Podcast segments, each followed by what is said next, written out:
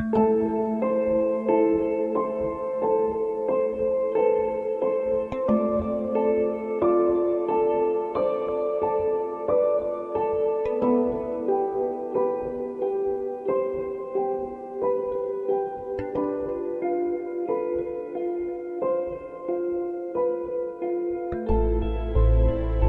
سلام من صدرا هستم و به همراهی مهسا میزبان بخش synthesis از رادیو آویج هستیم. برای دوستایی که تازه فعالیت ما رو دنبال می‌کنن لازمه بگم که رادیو آویج مسیریه که ما برای بازفهم معماری در پیش گرفتیم و این مسیر رو به واسطه مدیوم پادکست با شما به اشتراک می‌ذاریم. در بخش synthesis ما با استفاده از گفتگو با افراد صاحب نظر این مسیر رو پیش می‌بریم. اما یه درخواست مختصر خیلی حیاتی دارم از دوستایی که در این مدت فعالیت ما رو پیگیر بودن. همونطور که مطلع هستین رادیو آویج کاملا عام‌المنفعه و بدون پشتوانه مالی اساسی جلو میره و بزرگترین انگیزه ما برای ادامه این فعالیت علاوه بر خود اشتیاق یادگیری شما مخاطبین این پادکست هستین. با توجه به اینکه بالا بردن کیفیت این مسیر احتیاج به سرمایه مادی داره از شما خواهش می‌کنیم که به لینک هامی باش موجود در صفحه اینستاگرام یا تلگرام رادیو آویز سری بزنید و به هر مبلغی که امکانش بود و دوست داشتین حامی ما باشید. همونطور که احیانا در جریان هستین یکی از اهداف اصلی ما در فصل یک با عنوان معماری چی نیست؟ اینه که علاوه بر موضوعاتی که مربوط به ماهیت معماری هستند یا در اون دیسیپلینی محسوب میشن درباره رابطه معماری با سایر صورتهای دانش بیشتر بدونیم. یا بتونیم از دیدگاه حوزه های دیگه به معماری نگاه کنیم و احیانا قلمروهای جدیدی رو در این بین کشف کنیم. تقریبا محرزه که رابطه ما بین فلسفه و معماری موضوعی که دغدغه خیلی از متخصصین و دوستداران معماری به شمار میاد و از غذا دغدغه اساسی ما هم هست. به همین دلیل قدم اول رو برای دونستن بیشتر در این باره با پرسش از کاوه بزرفکن عزیز شروع کردیم و در اپیزودهای آینده هم با عزیزان دیگر این جستجو رو ادامه خواهیم داد. به طور دقیق تر ما در طی این گفتگو با نظر کاوه راجع به تاثیر فلسفه بر دیسیپلین معماری اهمیت فلسفه و بررسی عبارت فلسفه معماری در قیاس با تئوری معماری و مسائلی پیرامون اینها آشنا میشیم. کاوه بزرفکن معمار پژوهشگر و استادیار دانشگاه آزاد تهران مرکز هستند و اشتیاق ایشون رو میشه در زمینه طراحی پژوهی فضا پژوهی فلسفه معماری نقد پژوهی و نظریه های پست مدرن جستجو کرد. ایشون همچنین فعالیت حرفه‌ای خودشون رو با مدیریت بخش معماری مهندسان مشاور پارسبون پیش می‌برند مثل همیشه منتظر نظرات شما هستیم.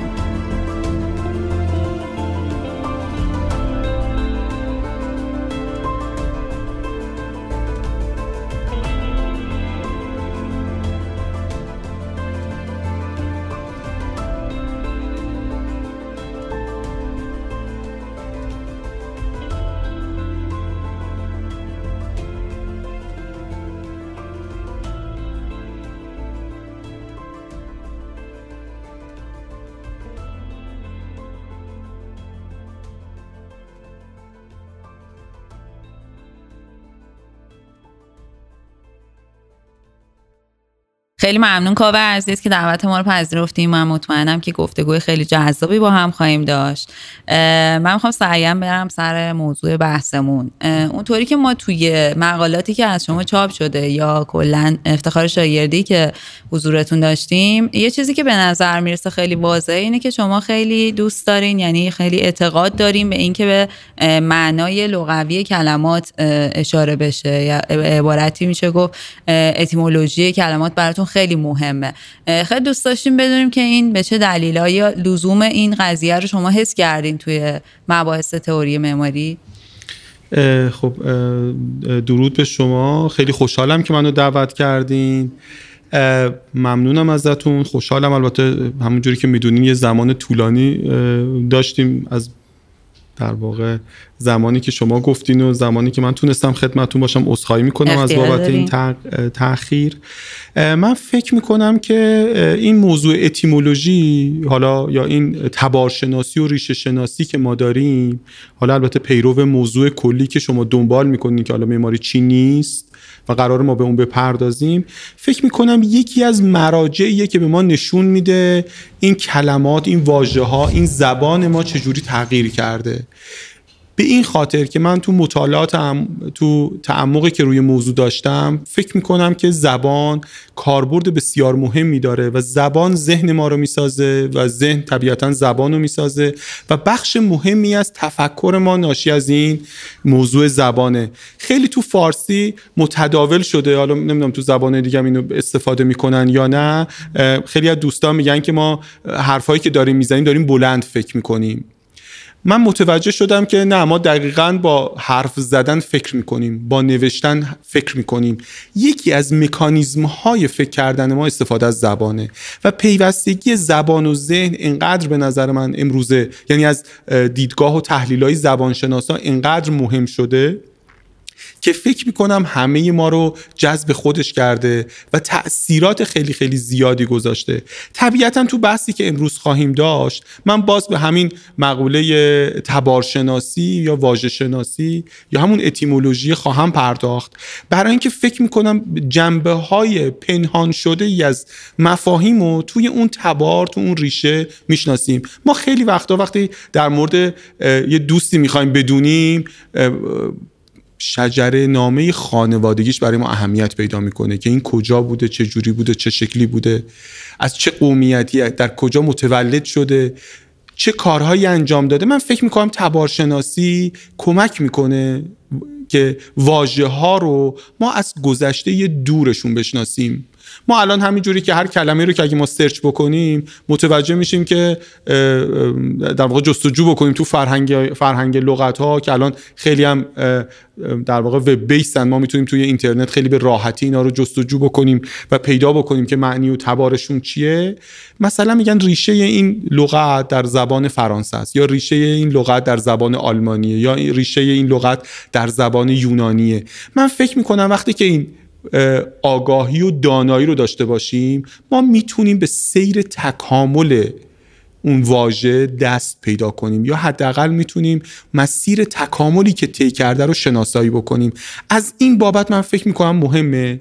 ولی واقعیت امر حالا البته می‌تونستم اینو تو گام بعدی بگم ولی فکر می‌کنم یک برخورد روش شناختی یا متدولوژیکیه که ما داریم.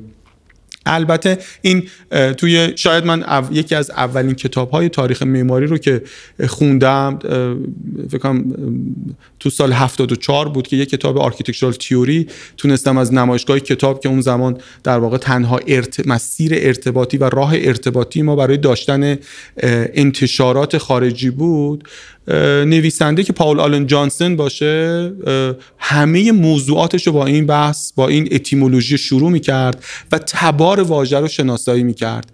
بعدها تو متون دیگه من خیلی دیدم که از این تکنیک استفاده میشه ولی من طبیعتا فهمم شناختم. برمیگرده به سال 74 و نوشته پاول آلن جانسن که اون کتابش رو با architectural theory که جزء معدود کتابهاییه که بر اساس این نوع نگاهی که من دارم و فکر می‌کنم شاید زیرساخت فکری منو شکل داده می‌پردازه به مقولات معماری می‌پردازه به اجزای معماری روابطش و یک نوع نگاه جامع کلی و وسیع و نسبت به موضوع میده که هنوز متنش اگر اشتباه نکنم متعلق به دهه 90 اواخر دهه 90 ولی هنوز فکر می‌کنم منبع معتبر و قابل خوندن و قابل استنادیه.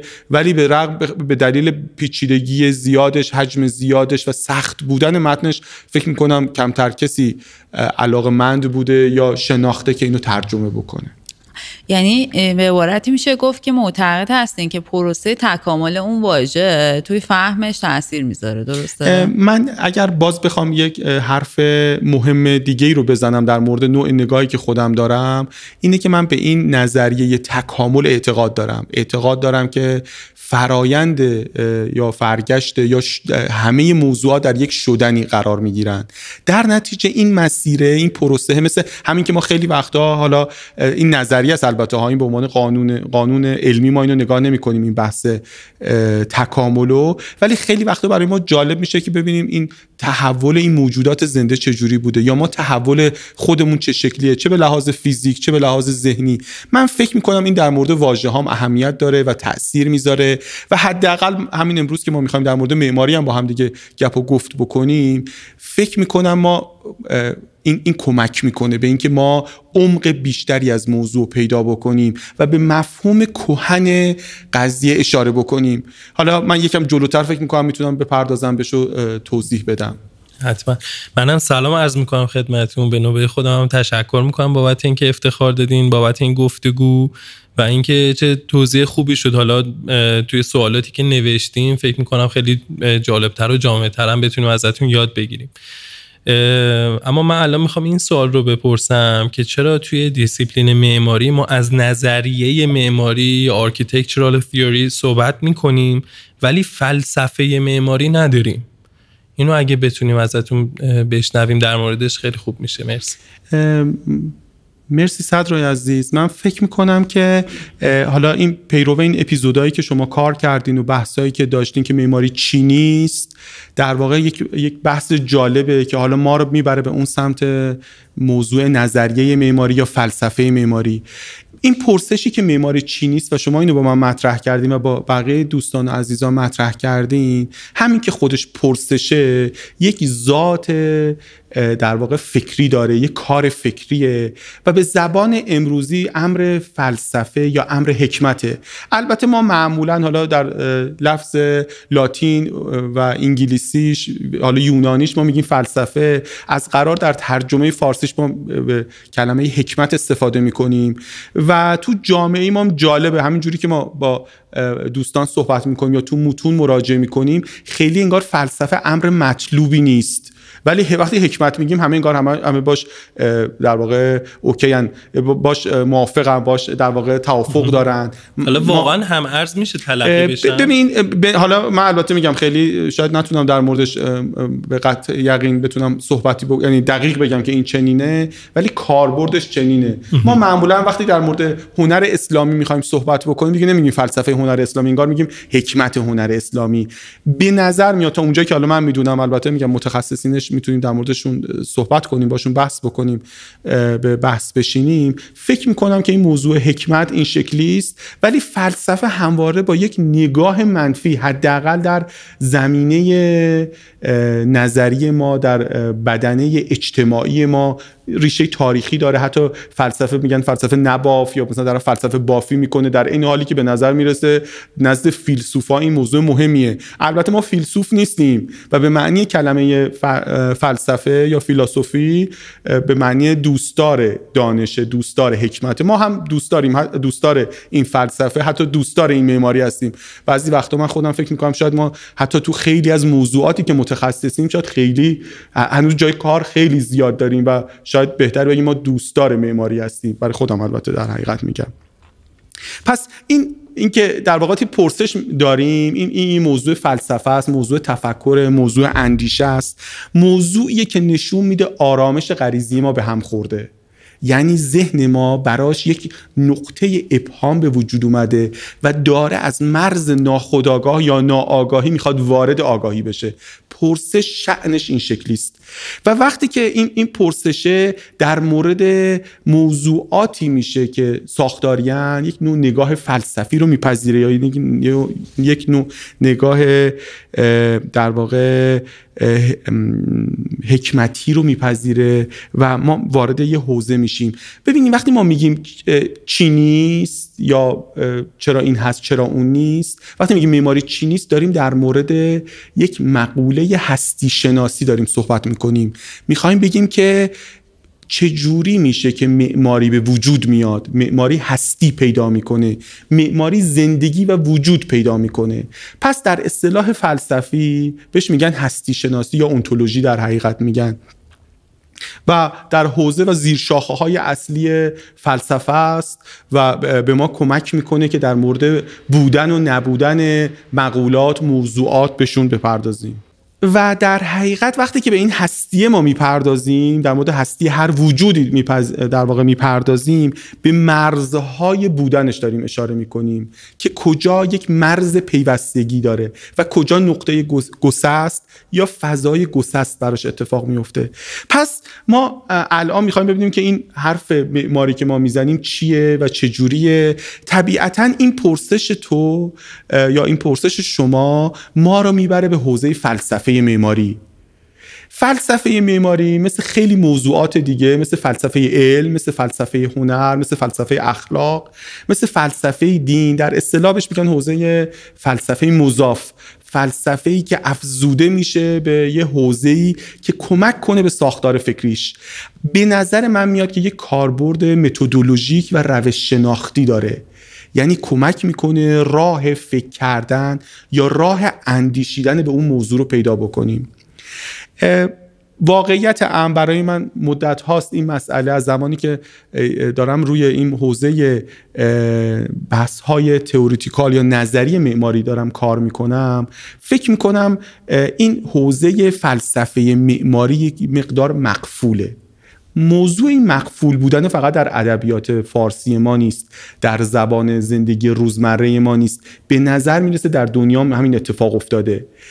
یکی از منابع خوبی که برای من جالب بوده و امروز هم در دسترس دانشنامه فلسفی استنفورده که یک دانشنامه آنلاین قابل دسترس شما می‌تونید مراجعه بکنید و یکی از انتشارات هم در واقع اومده اینو تعداد زیادی از این مدخل هاشو ترجمه کرده.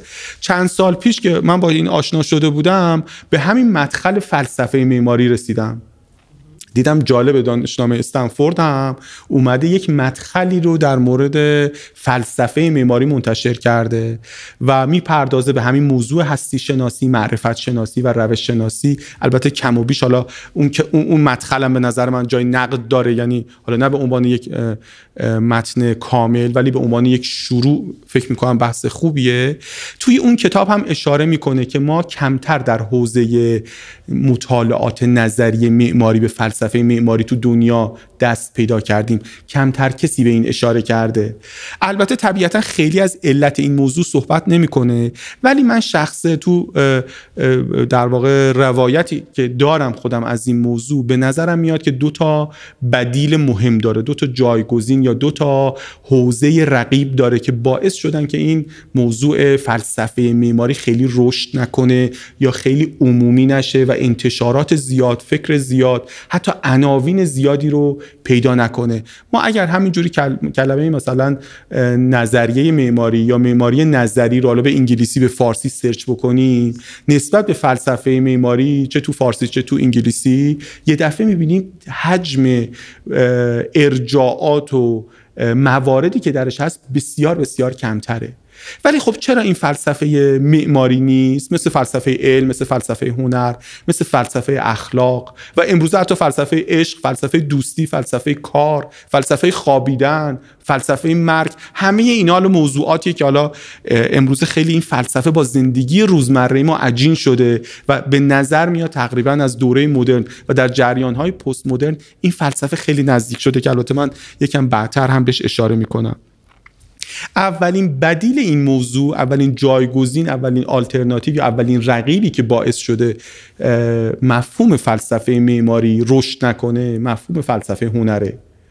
فلسفه هنر در حقیقت خود این کلمش یا استتیکی که مطرح بوده یا بحث زیبایی شناسی که بوده تقریبا از قرن 17 هم صورت بندی دقیق میشه. البته از یونان باستان و پیش از اون بحث های در موردش بوده. ولی صورت بندی زیل این عنوان تقریبا از قرن 17 هم اتفاق میفته و یه،, یه بحث هست.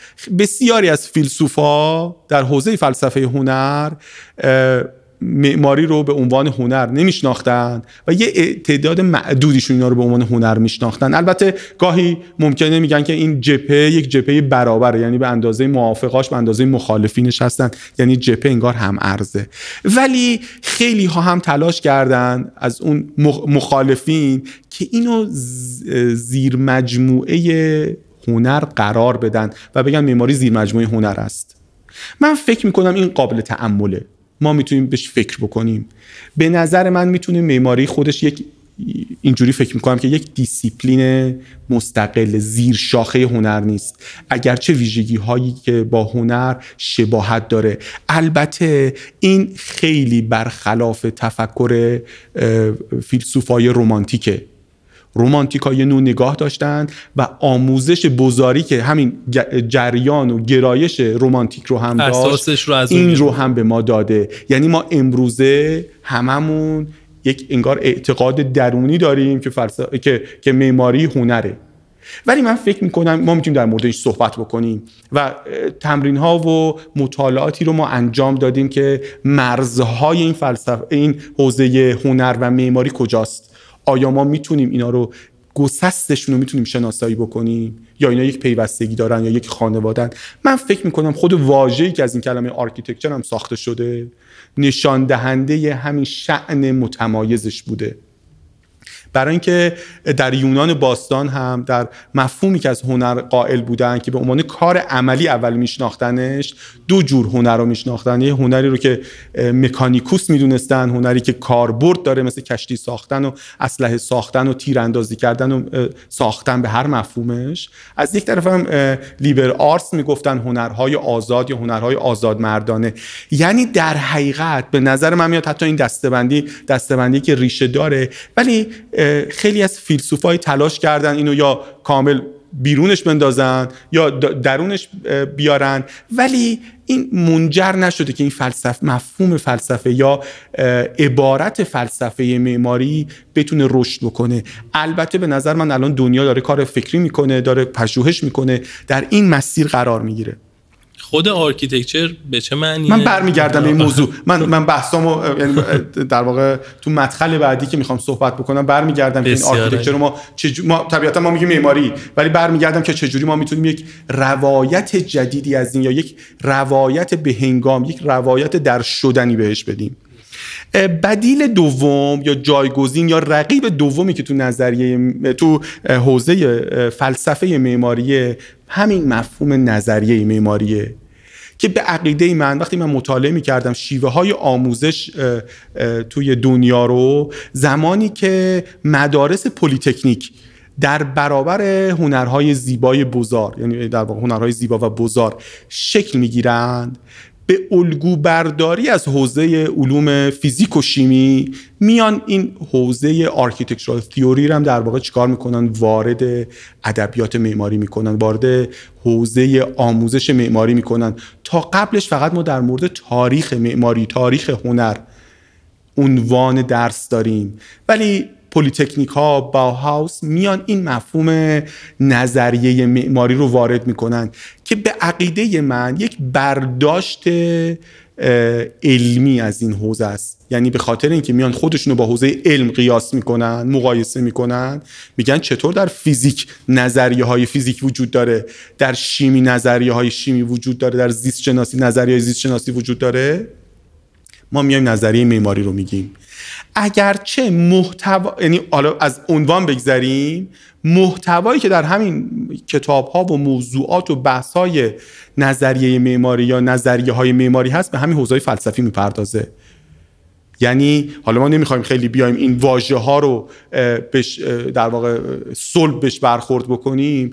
ولی خیلی من امروز اگر بخوام بگم مثلا یه کلمه همین نظری معماری رو بخوام فارسی ترجمه بکنم خودش میگم مطالعات نظری معماری.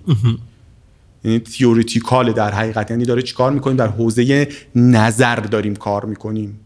پس این دو تا بدیل یکی فلسفه هنر یکی عبارت نظریه معماری باعث شده حوزه و عبارت فلسفه معماری کمتر بهش پرداخته بشه.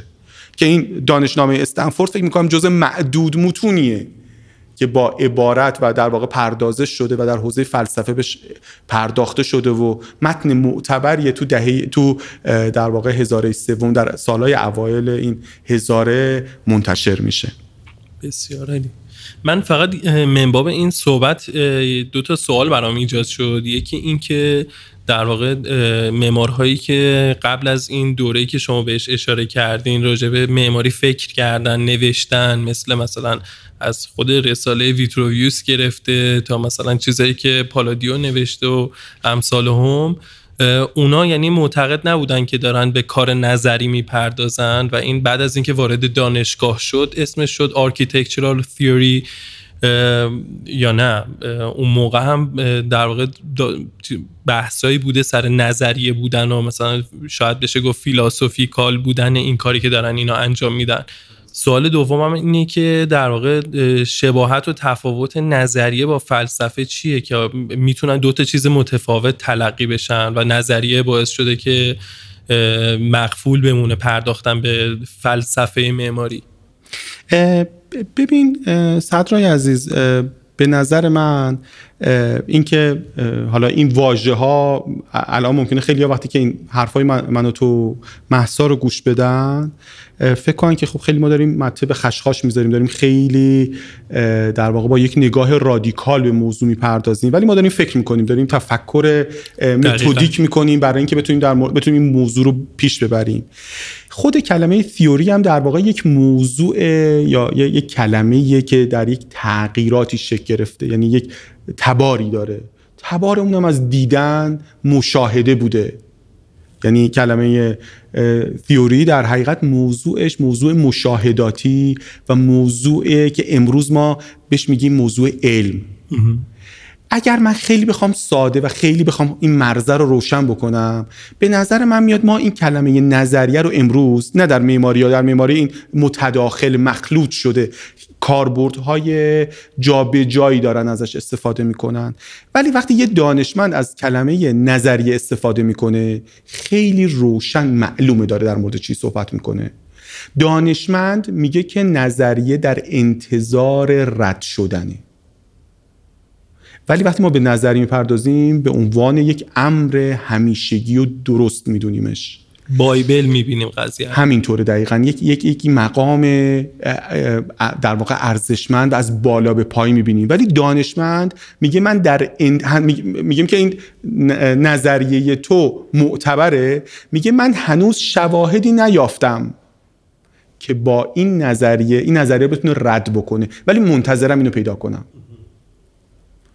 یعنی در حوزه علم که این کلمه theory در حقیقت به اون وابسته است خیلی تعریف روشنی داره.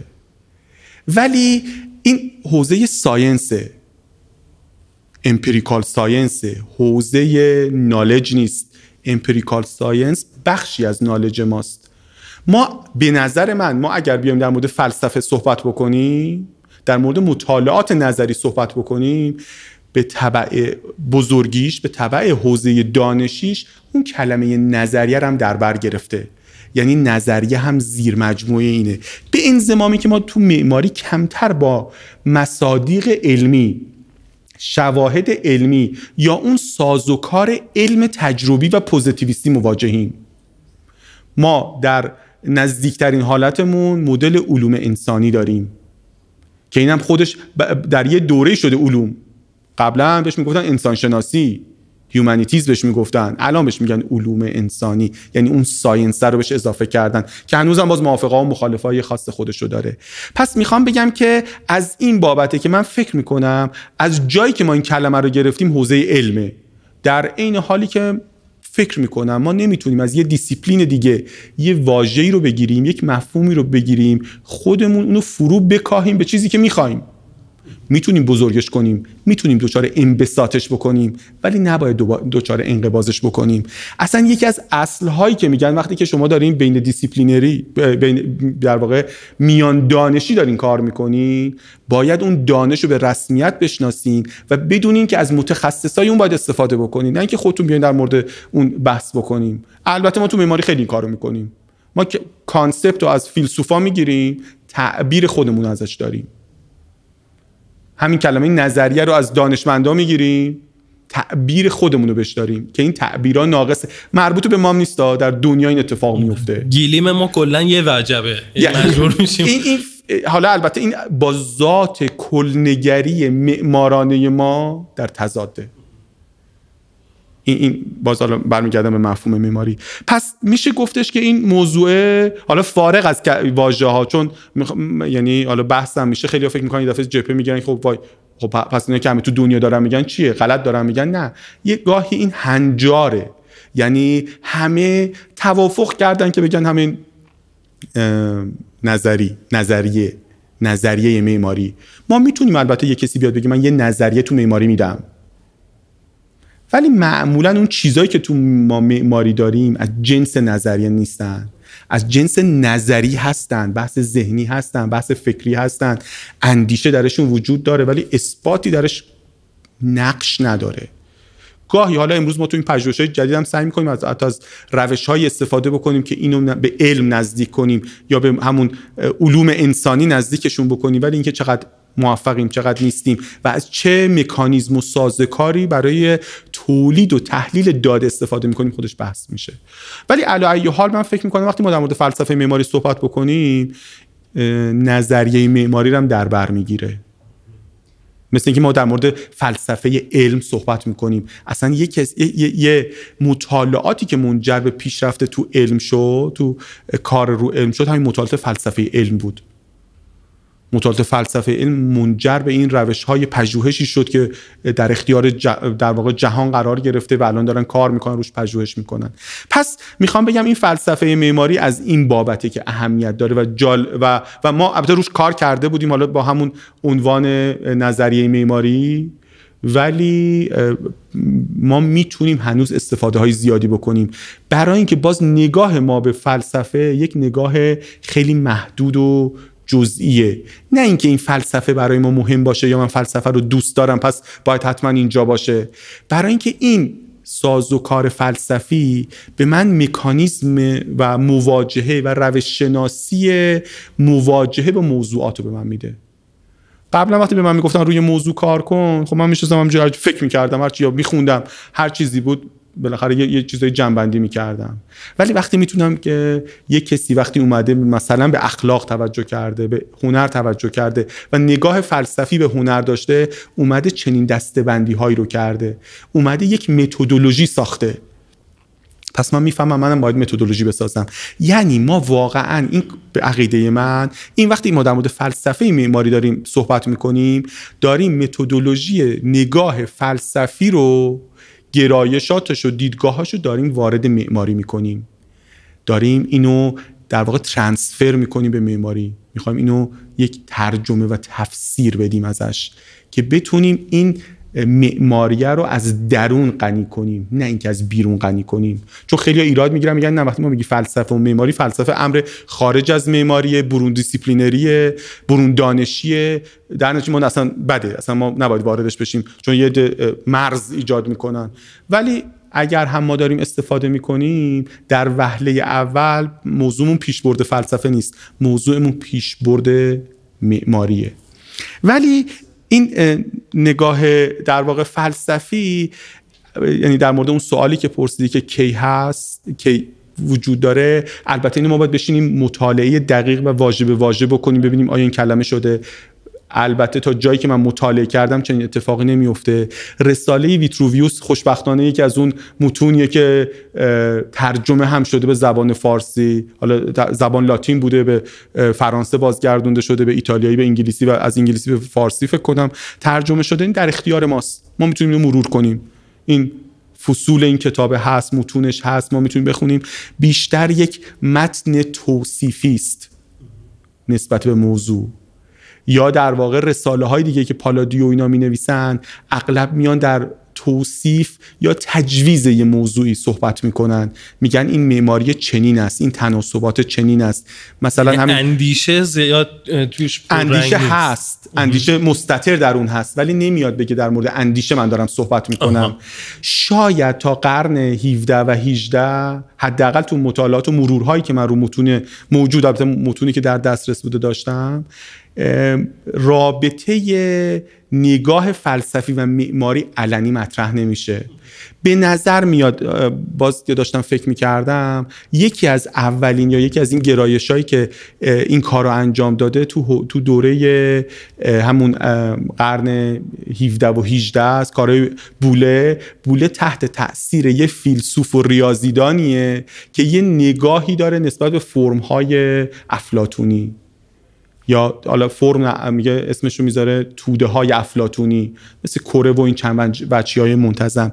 به نظر من اولین رابطه مستقیم معماری یکی از اولین ها رو نگیم اولین چون واقعا در مورد تاریخ ها نمیشه امروز خیلی صحبت کرد. برای اینکه این جهان خیلی جهان متکثریه و ما به یه حوزه محدودی از این اطلاعات و دیتا دسترسی داریم. زنی نمیشه کرد. دقیقاً. اصلا حالا واقعا نقطه وجود نداره ها. یعنی هر چیزی رو که ما می‌خوایم بگیم حالا من در مورد مثلا می‌خوام یکم بعدتر صحبت کنم. اگر می‌خوام در مورد هگل صحبت بکنم یا یه, یه،, یه ارجایی به هگل بدم این هگل صورت بندیش کرده 150 سال طول کشیده این فکرش شکل گرفته. دقیقا. اون تکامله درش وجود داشته پس یکی از نقطه های کانونی موضوع همین رابطه ورود احجام افلاتونی به عنوانی که اون فیلسوف و ریاضیدان یه همچی ایدئالیست بودن و این نوع نگاه ایدئالیستی رو به معماری دادن که بوله تو اون دوره کارهای عجیب غریب می‌کنه پروژه های عجیب غریب می‌کشه پروژه هایی که به نظر می‌رسه اصلا مفهوم فرم و دگرگون یعنی فرم مفهوم امروزی رو مطرح می‌کنه. ولی هر چقدر بیایم جلوتر ما این این تاثیرات رو بیشتر می‌بینیم. البته مدرنیستا خیلی با, با شتاب و اون تحولات مواجه بودن. حداقل من خیلی حضور ذهن ندارم ولی وقتی برمیگردیم به پنج نیویورکی پنج معمار نیویورکی می‌بینیم این ارجاعات یه مقدار ارجاعات مستقیم تری میشه. کسایی مثل آیزنمن رو می‌بینیم که رساله دکتری می‌گیره. این, این رساله دکتری می‌گیره و نظر من حالا خوندن رساله دکتریش هم جالبه. یکی از متون بسیار جالبه که باز ترجمه شده. این بنیان های فرمیک در معماری مدرن. این تو انگلستان در واقع تو کمبریج این دکتری رو می‌گیره و تعریف می‌کنه که این استادم چجوری به من درس می‌داد. میگه که منو بر جلوی یه ساختمونی گفت اینو نگاه کن چی می‌بینی؟ گفت من هم سری توضیح دادم. گفت نه اینا رو که فقط همین جوری رو ظاهرشه. دیگه چی می‌بینی؟ چه جوری این نگاه تحلیلی رو می‌کنی؟ به نظر میاد آیزمن یک نگاه تحلیلی یک نگاه فلسفه تحلیلی از اون دانشگاه و استادشون زمینش می‌گیره. و در حقیقت این این پی اچ دی همون اون اون پی اچ همون مفهوم اون فلسفه است همون فلسفه معماری است که ما الان داریم در موردش صحبت می‌کنیم. همون تیزه است همون هایپوتیزه است که اینا همه دارن از اون حوزه فلسفه به ما ما داریم ازشون وام می‌گیریم داریم ازشون استفاده می‌کنیم. و به مرور هرچی ما میایم جلوتر فیلسوفای پست مدرن خب خیلی بحث های زیادی دارن و جالب ترین کاری که می‌کنن حالا این همین می‌خواستم بگم در مورد سنت هگلی می‌خواستم صحبت کنم. از پیش از هگل یه تعدادی از فیلسوفا به این نتیجه رسیده بودن که دیگه فلسفه فقط کار ذهنی و فکری و الیت و جامعه نخبه و تفسیر جهان نیست. کارشون کار تغییر جهانه. یعنی موضوعشون این بود که فلسفه قراره چیکار بکنه؟ بیاد در زندگی روزمره ما هم نفوذ بکنه. شاید مثلا فرض کنید ما پنجاه سال پیش نمی‌تونستیم در مورد فلسفه عشق صحبت کنیم. فلسفه دوست داشتن خیلی صحبت کنیم. ولی بماند البته رساله مثلا زیافت افلاتون به همین موضوع عشق و دوستی می‌پردازه. ولی امروزه ما کتاب میگیم فلسفه کار فلسفه خوابیدن. فلسفه مثلا زندگی کردن فلسفه هم هر در مورد هر چیزی. در واقع به نظر می‌رسه تو دوره پست مدرن این فیلسوف ها حوزه فلسفه رو بیش از پیش به زندگی روزمره ما نزدیک کردن. در نتیجه امروزه باید بیش از پیش این تاثیرش توی معماری تو هنر تو غذا خوردن و غذا پختن ما هم بیاد. یعنی در زندگی روزمره ما. البته حالا این این سیره که از اون در واقع شلینگ و هگل و کسای در واقع اون حوزه ایدئالیستا داریم صحبت می‌کنیم زمانی اومد که به فرانسوی ها پیوست. یک مفهوم اگزیستانسیالیستی و یک نوع فیلسوف هایی متولد شدن زاده شدن اندیشه هایی رو زادن که طبیعتا تو اون زمینه تاریخی فرهنگی جغرافیایی شکل می گرفت که مفهوم زندگی رو دارن توضیح میدن. ما فیلسوفای پست مدرن اغلبشون فرانسوی زبانن و این نگاه اگزیستانسیالیستی یا اصالت زیستن اصالت وجود و اصالت زندگی رو اونا تئورایز کردن. اونا اومدن دستبندی کردن صورت بندی کردن و امروزه حرفایی که اونا می‌زنن تو زندگی ما از اون دهه 60 و 70 میلادی تا 80 به این سو داره میاد. یعنی اون حوزه تفکر اون نوع نگاه فلسفی وارد زندگی روزمره ما شده. و طبیعتا از طریق زندگی روزمره ما می‌تونه توی این معماری بروز کنه و نشر و نمو بکنه. تو دوره‌ای که ما درس میخوندیم. خب خیلی وقتا تو دهه هفتاد خیلی از این واژه ها بودیم تبدیل به مد می‌شد و این مدها مدهای جذابی بود. یکی از اون مدها پدیدارشناسی بود که در واقع یک کسایی توی دانشکده اینو یعنی پدیدارشناس بودن یا حداقل پدیدارشناسی رو دوست داشتن یا دوستدار پدیدارشناسی بودن طبیعتا اینو به شاگرداشون منتقل کرده بودن و این پرسش برای ما بود که این چی چیه چه جوریه یه عده‌ای مثلا یک کتاب هایدگر میخوندن که بتونن مثل هایدگر معماری بکنن. بعدها اینا مثلا به فوکو و دلوز و کسای دیگه ای هم در واقع تبدیل شد. می‌خواستن مثلا کانت بخونن معماری کانتی بکنن هگل بخونن معماری هگلی بکنن. من فکر می‌کنم این از اون ترجمه های در واقع مغلقه که انگار واژه به ما می‌خوایم یه متنی رو به یه متن دیگه یک زبان مهمان رو به زبان میزبان مثلا ترجمه بکنیم. ولی ما باید این فلسفه ها رو زندگی کرده باشیم تا بتونیم اینا رو بکشیم بسازیم. یعنی این کار معتقدیم که یک کار سطحی. امر درونزاست. اگرچه همواره معمارا خیلی از هنرمندا به حوزه هایی توجه کردن که بتونن یک خروجی یه production و یه تولید و دیسیپلین خودشون داشته باشن. مثلا یه دوره میومدم می‌گفتم ما هندسه فرکتال رو می‌گیریم توش معماری تولید می‌کنیم. هندسه های مثلا فرض کن سطوح هذلولی ریمانی رو می‌گیریم توش معماری تولید می‌کنیم. بله اینا, اینا میشه منشأ تولید فرم باشه. ولی اگر ما می‌خوایم محتوا تفکر اندیشه و زندگی رو پیش ببریم این موضوع شکلی نیست. موضوع ظاهری نیست. موضوع زیستنه. یعنی اگر بخوام یه جمع بکنم مسئله فلسفه یا هر چیزی ورودش به معماری نمی‌تونه در واقع بیواسطه اتفاق بیفته. باید از موقعیت هایی که از اون مدیومی که ما داریم که معماریه و حالا یه ویژگی هایی داره که حالا در موردش با صحبت می‌کنیم یه مشخصاتی داره باید بتونه تو اونا سهم گذاری بنیادی بکنه و معماری از درون خودش شکل بگیره. یعنی اون فلسفه رو اگر ما زندگی کردیم زیستیم می‌تونیم وارد معماریش کنیم. ما نمی‌تونیم یه کتاب باز کنیم یه فلسفه باز کنیم بگیم که این فلس... این کار داریم می‌کنیم تو معماری. این شدنی نیست. برای اینکه فلسفه که یه شکل نیست یه فرم نیست یه گرافیک نیست یا یه طرح نیست یه نقشمایه نیست یه پتر نیست بلکه یک نوع، یک دستگاه فکریه. و این دستگاه فکری می‌تونه تأثیر گذار باشه. البته فلسفه دستبندی داره یه به فلسفه قاره‌ای و یه به فلسفه تحلیلی قائلن.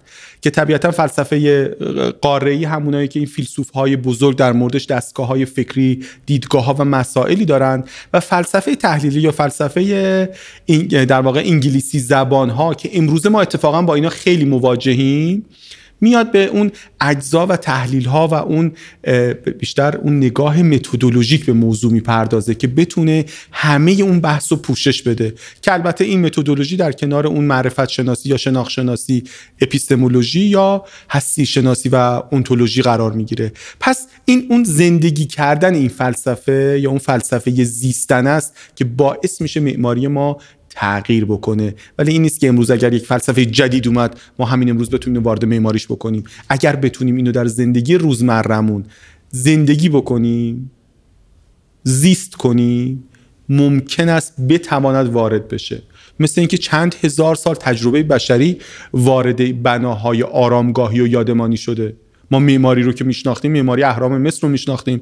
معابد یونانی رو میشناختیم مستبه های بین و نهرین و در واقع آرامگاه های اون دسته رو میشناختیم تا این مزارها و مقابری که ما تو کشورهای اسلامی و اون دیدگاه های شرقی داریم توش. این چند هزار سال مفهوم فلسفی توش وجود داره زندگی کرده.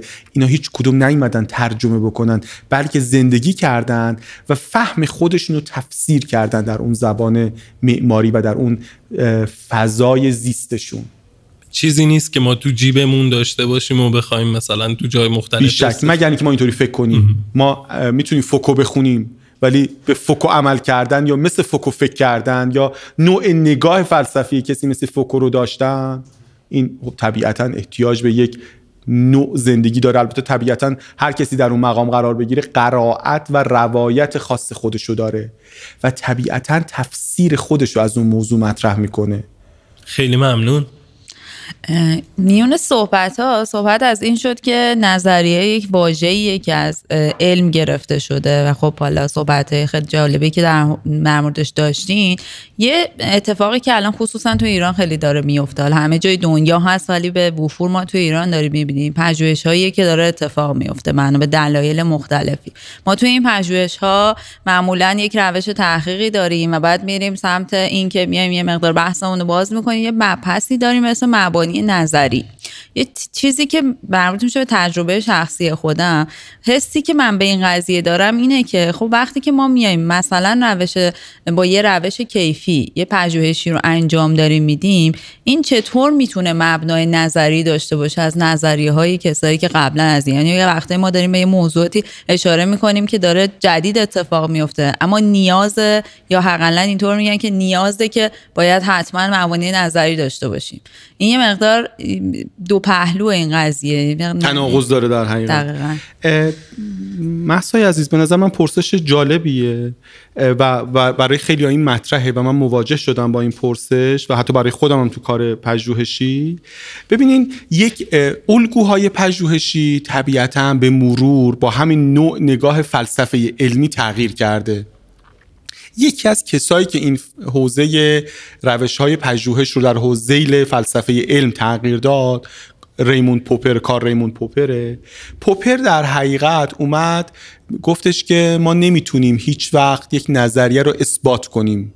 کاری که ما می‌تونیم بکنیم رد نظریه است یا ابطال پذیری نظریه است که این اهمیت داره.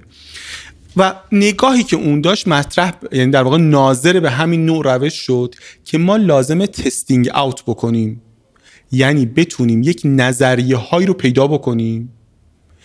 بر اساس اون نظریه ها یک صورتبندی جدیدی تحت عنوان چارچوب نظری بکنیم. بر اساس اون چارچوب نظری فرضیمون رو بسنجیم. فرضیمون رو به آزمون بذاریم. اون مبانی نظری که حالا باز بیشتر تو فارسی ما از اون کلمه مبانی نظری استفاده می‌کنیم تو دنیا یا بهش میگن ادبیات پژوهشی یا ادبیات نظری و دستاوردش هم میگن چارچوب نظری که یک مدل سازی یا یک صورت بندی از نظریه های موجوده که این نظریه ها ما میایم اونجوری که می‌خوایم اینا رو به همدیگه ربط میدیم که بتونیم فرضیه‌مون رو بر اساس این آزمون کنیم به آزمون بذاریم. موضوعش اینه ولی علتش هم همینه که ما می‌خوایم تستینگ اوت بکنیم. گاهی ما در پژوهشامون دنبال پژوهش‌های اکتشافی میریم. چرا؟ چون توشون هیچ حوزه نظری پیشینی وجود نداره. در نتیجه اصلا سازوکار اونا فرق می‌کنه. البته پوزیتیویستا وقتی که این نظریه ها رو میان دسته بندی می‌کنن یا در واقع نظریه ها رو می‌خوان توصیف بکنن برای اینکه قانع بکنن بقیه رو از نظریه های رویه‌ای صحبت می‌کنن و نظریه های بنمایه‌ای که حالا اینا حالا کاربرد خودش رو داره نمی‌خوام در موردش صحبت بکنم به نظریه های هنجاری هم اشاره می‌کنن. که نظریه های هنجاری نظریه نیستن بلکه هنجارهایی دیدگاه که توی حوزه ای از تفکر بشر جا هست و بقیه پذیرفتنش.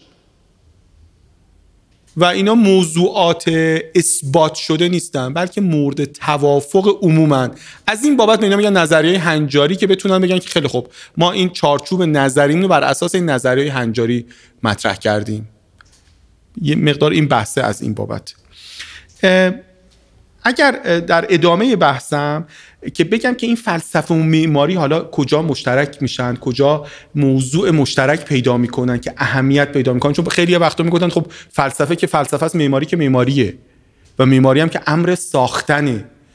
ولی به نظر می‌رسه وقتی ما به متون حتی کلاسیک فلسفه مراجعه می‌کنیم متوجه میشیم فیلسوفا در مورد مفهوم صورت یا فرم صحبت می‌کنن در مورد انسان و نیاز و تفکر و ذهنش یا متافیزیک ذهنش صحبت می‌کنن در مورد فضا صحبت می‌کنن پس نشون میده تو خیلی از اون حوزه هایی که ما تخصص خودمون میپنداریم اونها هم دیدگاه دارن. البته این اشتراکی ممکن در حوزه علم باشه. ما وقتی در مورد فضا داریم کار می‌کنیم ما فکر می‌کنیم متخصص حوزه فضا هستیم فیزیکدان ها هم موضوع فضا دارن کیهان شناسان هم موضوع فضا دارن.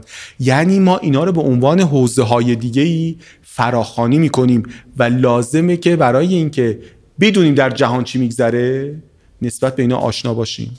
یکی از پیچیدگی های امروز که زاده قرن 18 است تفرق نگاه بشریه. بشر تو قرن 18 اومد یک دانش یه پارچش رو تبدیل به هزاران زیر شاخه کرد. دانش های زیادی حوزه های دانشی زیادی دیسیپلین های زیادی اون زمان نامگذاری شدن زیست شناسی در قرن در 1800 در, در, در سال 1800 مثلا این واژه شکل گرفت. این کسرت همینجوری ادامه پیدا کرد آره. الان که دیگه ولی به نظر من امروز دوباره گاهیه که ما داریم اینا رو چیکار می‌کنیم؟ وقتی میگیم میان رشته ای درون یا بینا رشته ای میان رشته ای انگار دوباره داریم اینا رو به هم دیگه چیکار می‌کنیم؟ پیوند می‌زنیم. ما وقتی در مورد شخصیت حالا اگر بخوام صحبت بکنم باز به بحث معمار برگردم ما کسایی رو که در مورد معماری داریم صحبت می‌کنیم فقط معمار نیستن.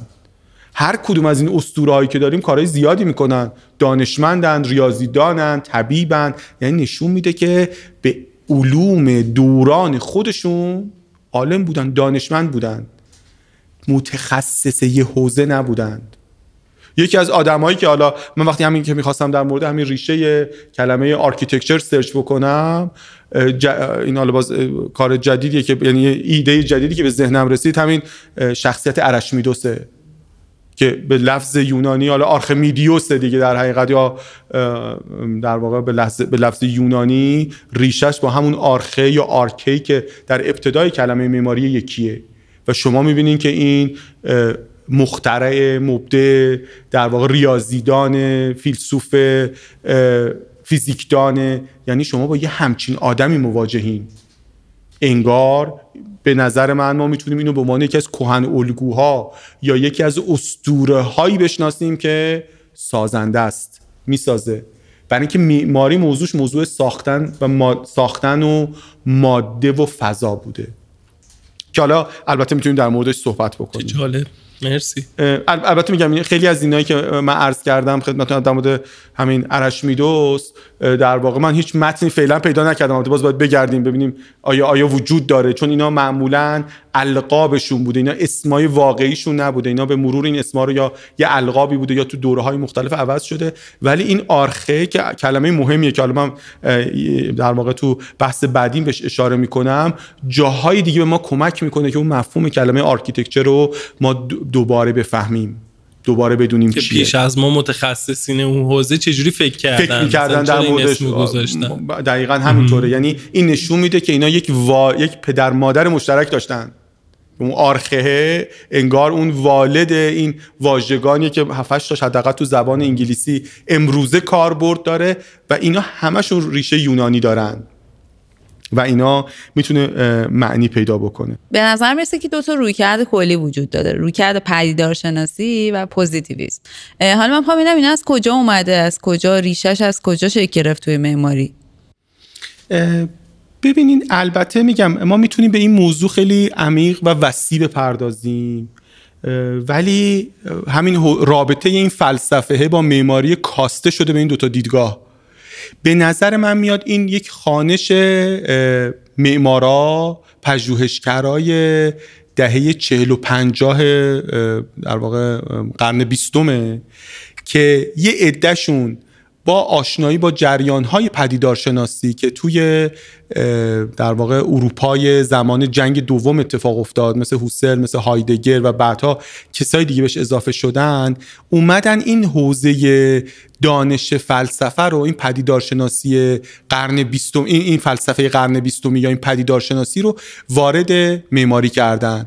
دیدگاه مقابلش هم دانشمندا و علمگراها و کسایی بودن که همین در حوزه فیلسوف های علم و پوزیتیویست های تجربی منطقی در اصطلاح شناخته میشن که همون یکی از کساش اون حلقه وین و ارزم به خدمتون پوپره که اونا یک نگاه ابجکتیو و در واقع توجه به شیء و ماده و خیلی دنبال امور ملموس بودن.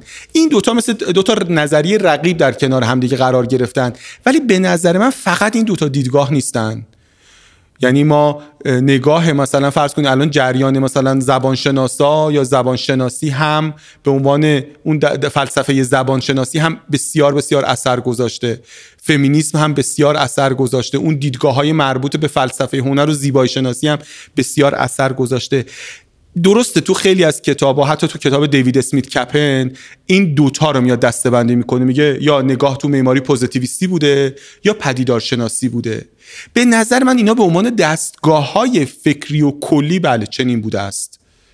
ولی ما امروزه داریم این حوزه های فلسفی دیگر هم تجربه می‌کنیم. ما همین یکی از به نظر من الان یکی از نزدیکترین دیدگاه های فلسفی به معماری حوزه این اگزیستانسیالیست است که ما خیلی نسبت بهشون کمتر خوندیم. یا حتی پدیدارشناسا رو ما فقط تا چند سال پیش فقط از حوزه هوسرل و هایدگر میشناختیم. ما ملوپونتی رو نمیشناختیم. یا معرفی نشده بود یا کمتر معرفی شده بود. ولی امروز می‌بینیم پژوهش ها حتی تو دنیا این اتفاق میفته که پژوهشگرای زیادی الان امروز دارن رو ملوپونتی و بحث پدیدارشناسی ملوپونتی نوع نگاهش این رابطش با این اگزیستانسیالیستا و موضوعات دیگه مطرح می‌کنن. به نظر من این حوزه فلسفه همون حوزه زیستن ماست حوزه تفکر ماست. ما به نظر میاد خیلی داریم در درون دیسیپلین خودمون یا در درون تخصص خودمون تکبودی عمل می‌کنیم. در عین حالی که ذات معمارا ذات معماری یا اون چیزی که ما حداقل میشناختیم اسطوره معماری برای ما بود اون وسعت یا نوع نگاه کلانش بود که بتونه همه چی رو ببینه. پس لازمه که ما وارد این حوزه بشیم که این دیدگاه های فلسفی رو ببینیم. اینا همشون تو دهه 50 40 یعنی از 40 اواخر 40 شروع میشه. دهه 50 و 60 قرن 20 نفوذ پیدا می‌کنه و تاثیر می‌ذاره و انتشارات زیادی پیدا می‌کنه.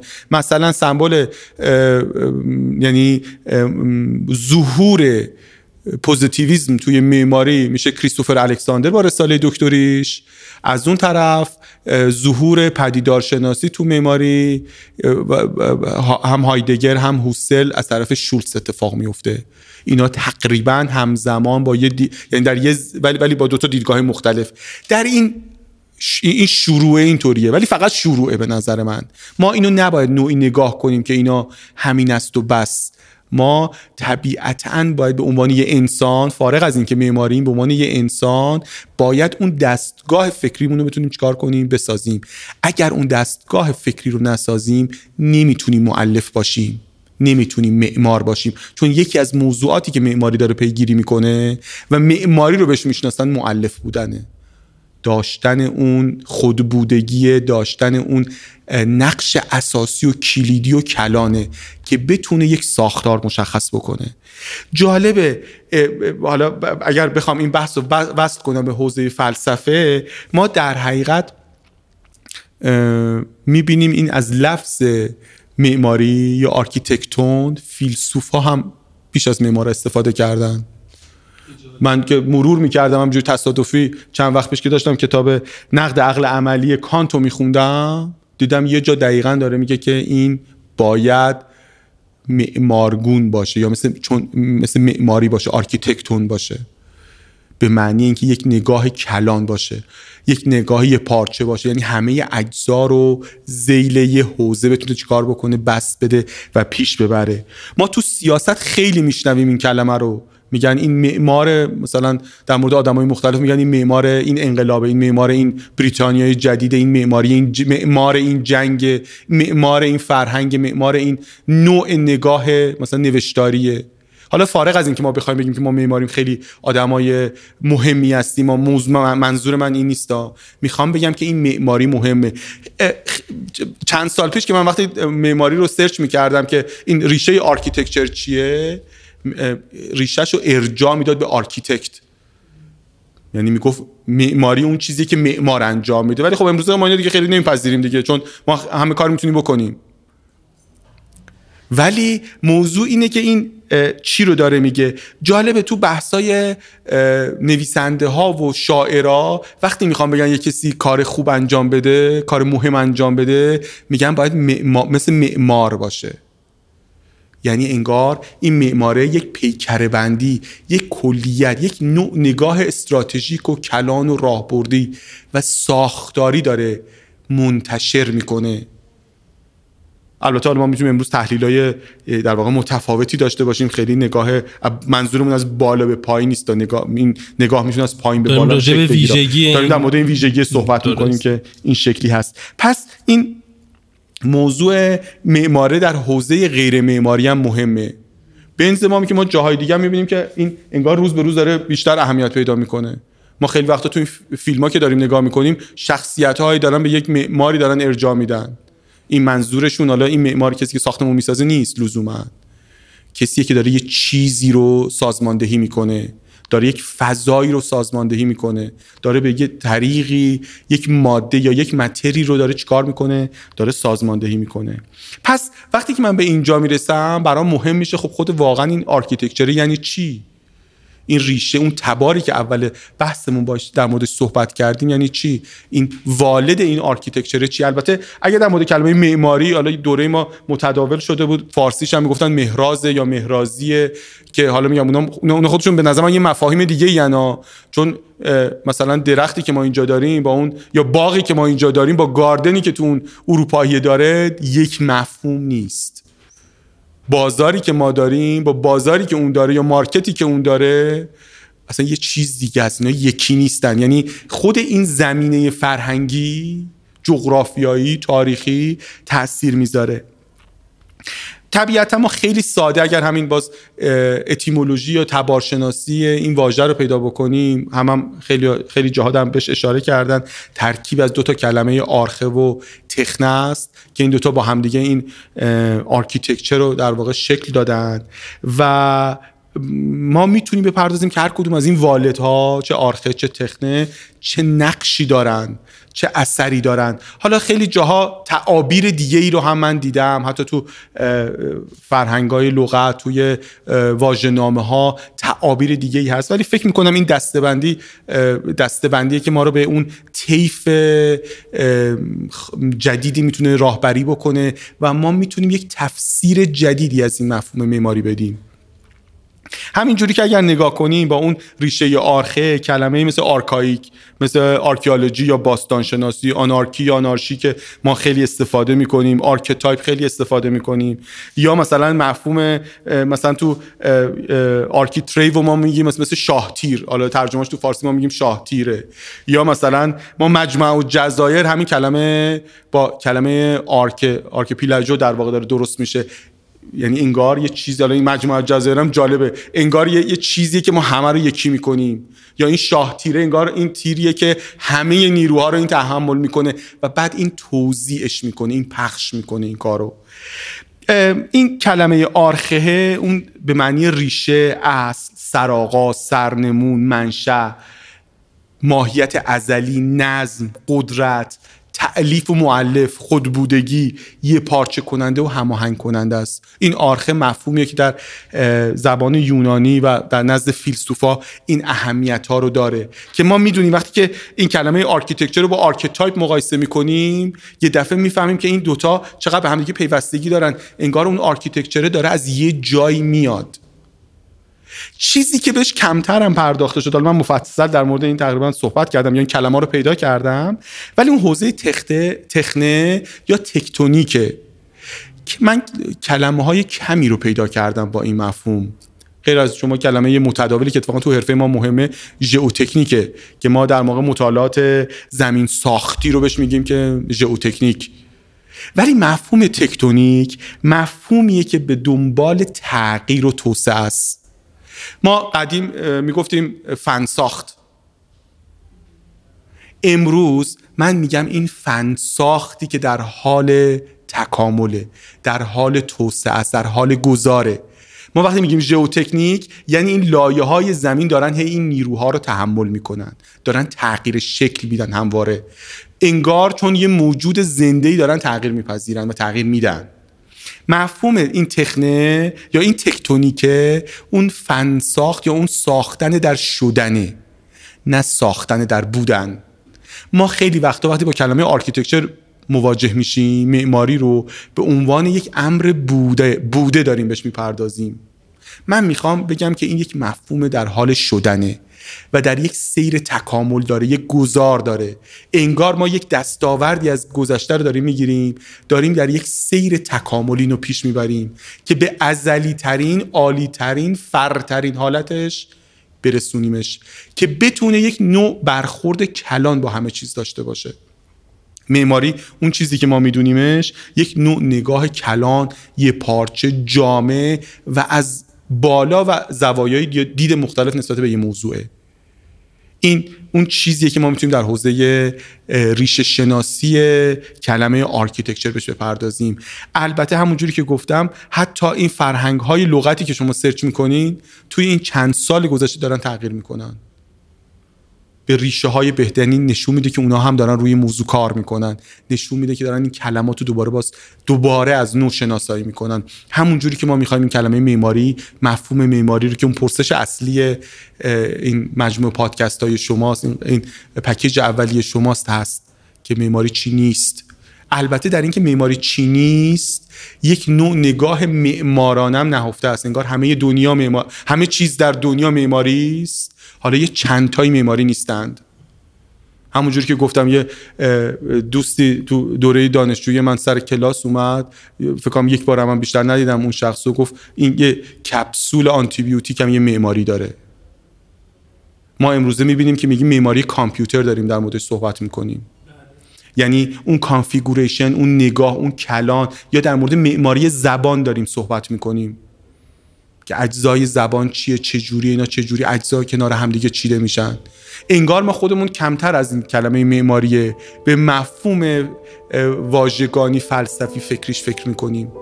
دیگران انگار ما رو بهتر از خودمون می‌بینن انگار تو این کانتکسته.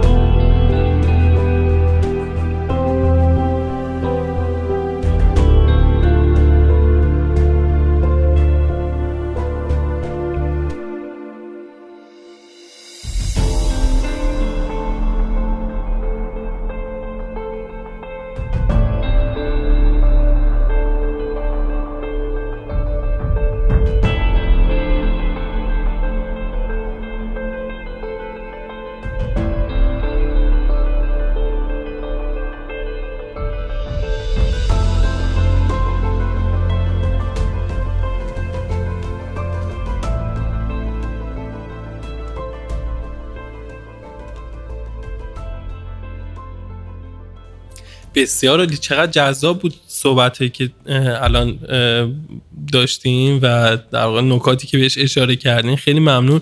من انقدر سوال تو ذهنم اومد که واقعا نمی‌دونم چجوری باید چیز کنم از بینش انتخاب کنم ولی به سختی این کار کردم و دو تا سوال خواهش می‌کنم. خواهش می‌کنم. یکی پیرو این در واقع تأکیدی که داشتین درباره لزوم جامع الاطراف بودن یه معمار و در واقع گستره ای که پیش روی معماری اساسا هست و نیازی که وجود داره می‌خواستم اینو بپرسم که به نظرتون این تکاملی که ازش صحبت کردی نمی‌تونه قاطی بشه با این لزوم به این معنی که دیگه ما مثل گذشته یک فرد یک معمار نداشته باشیم که همه چی رو بدونه مثل مثلا عرش میدوست که گفتین ریاضی می‌دونه فیزیک می‌دونه فلان چیز و اینها.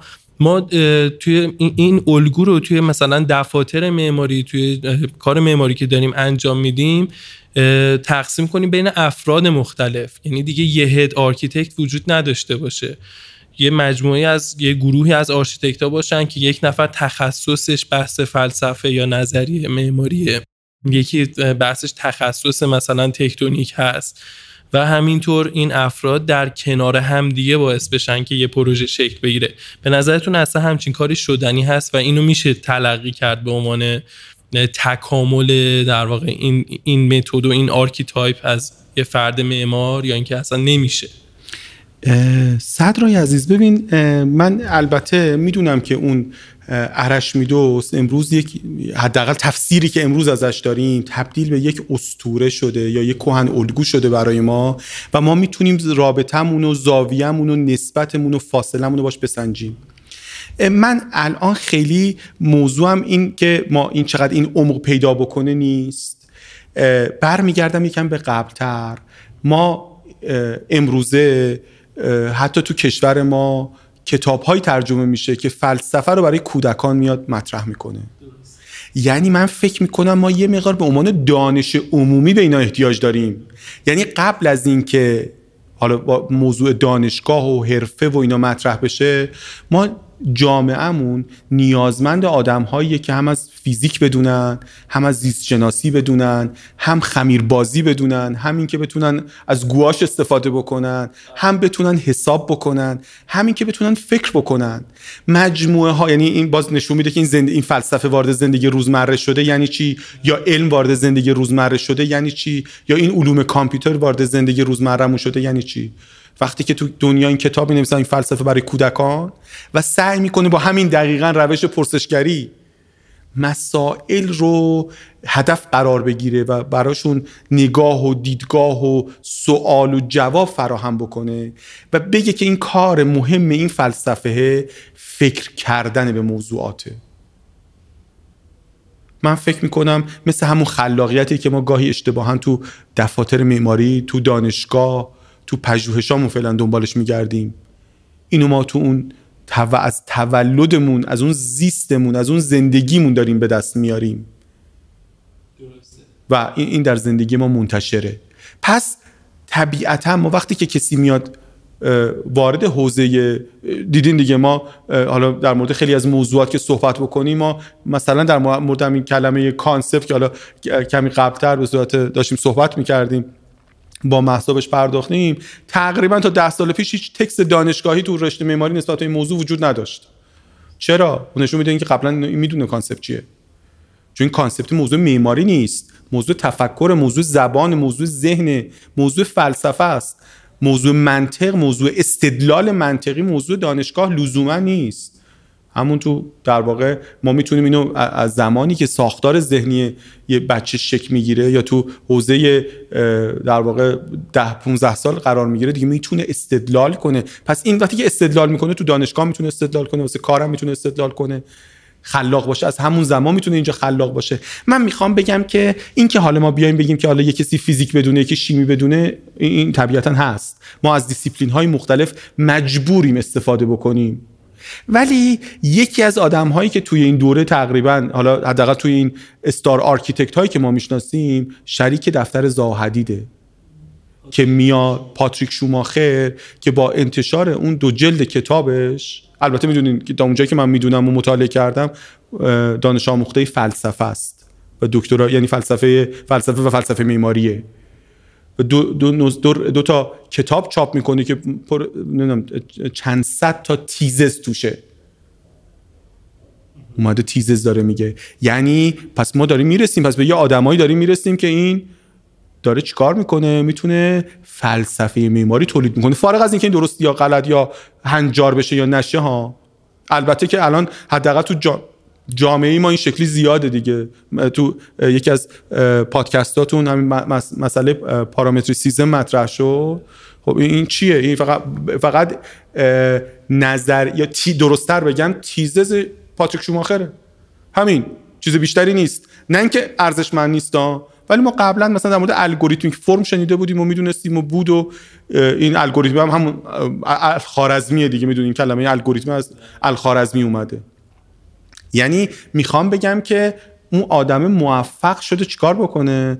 تزش رو به جامعه معماری بده تبدیلش بکنه به هنجار ما حداقل.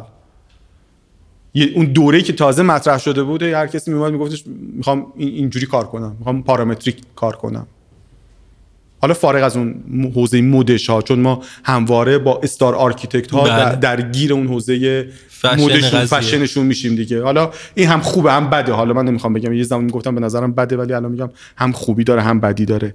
پس این این مسئله وجود داره. ما امروز احتمالا به دلیل حجم دانش جامع الاطراف که هیچی ممکنه تو حوزه تو دیسیپلین خودمون نتونیم عمیق بشیم.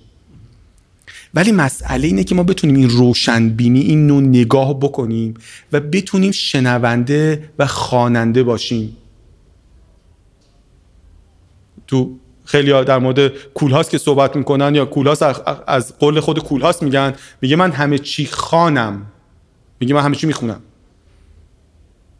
مجله آنچنانی می‌خونم. نمی‌دونم مجله اقتصادی نمی‌دونم خیلی تخصصی هم می‌خونم. می‌خوام بگم که ما این رابطمون رو با جامعه با اندیشه و تفکر باید افزایش بدیم. ما اگر برامون سوال پدیدارشناسی یعنی چی؟ ما باید مدخل مثلا میگم به طور مثال مدخل دانشنامه استنفورد برای پدیدارشناسی باید بخونیم. ما مثلا خیلی وقتا این حرفو محمد قوچانی هم تو اون فیلسوفا و شومنها زده بود. می‌گفت ما مارکس نخونده مارکسیستیم. پوپر نخونده نسبیگراییم. پوزیتیویستیم. من فکر می‌کنم که لازم ما این کارو بکنیم. ما باید ما باید این مطالعه و این رابطه رو با بدنی دانش داشته باشیم ولی ترجمهش نکنیم. بلکه زندگیش بکنیم تفسیرش بکنیم. برای اینکه نوری که برای ما میتابه از هیچ جایی نیست از درون ماست. چه؟ خودمون رو داریم در مورد صحبت می‌کنیم چه در مورد معماری داریم صحبت می‌کنیم چه در مورد کشورمون داریم صحبت می‌کنیم چه در مورد خاورمیانه داریم صحبت می‌کنیم. الگوی ما مدل ما نسخه ما رو جایی ننوشتند. موضوع ما درونزاست ولی با دانایی جهانی.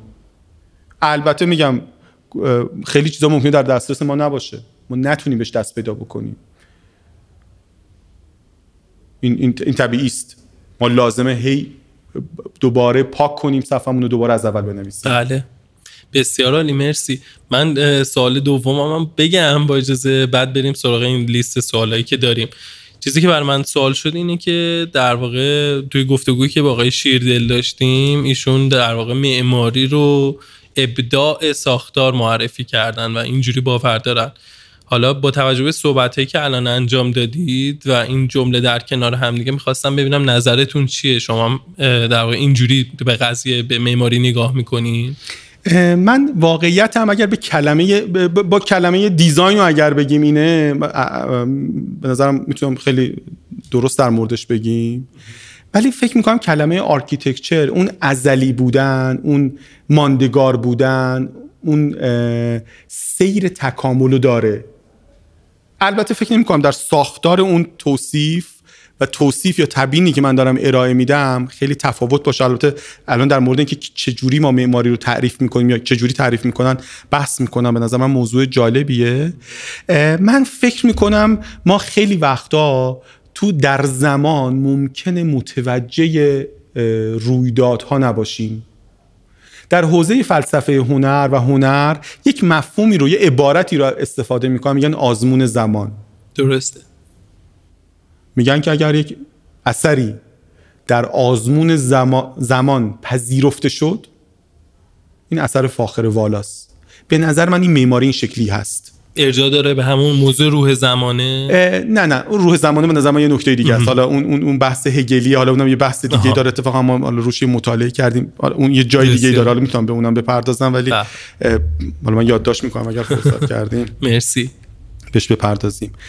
من فکر می‌کنم که آزمون زمان من یه مثال بزنم. در واقع فکر می‌کنم خیلی از کسایی که سینما دوستن و حتی نیستن فیلم پدرخوانده رو دیدن در حالا اونایی که در زمانش بودن در زمانش دیدن. ما که در اون زمان نبودیم امروز دیدیم بارها و بارها من به شخصه دیدم.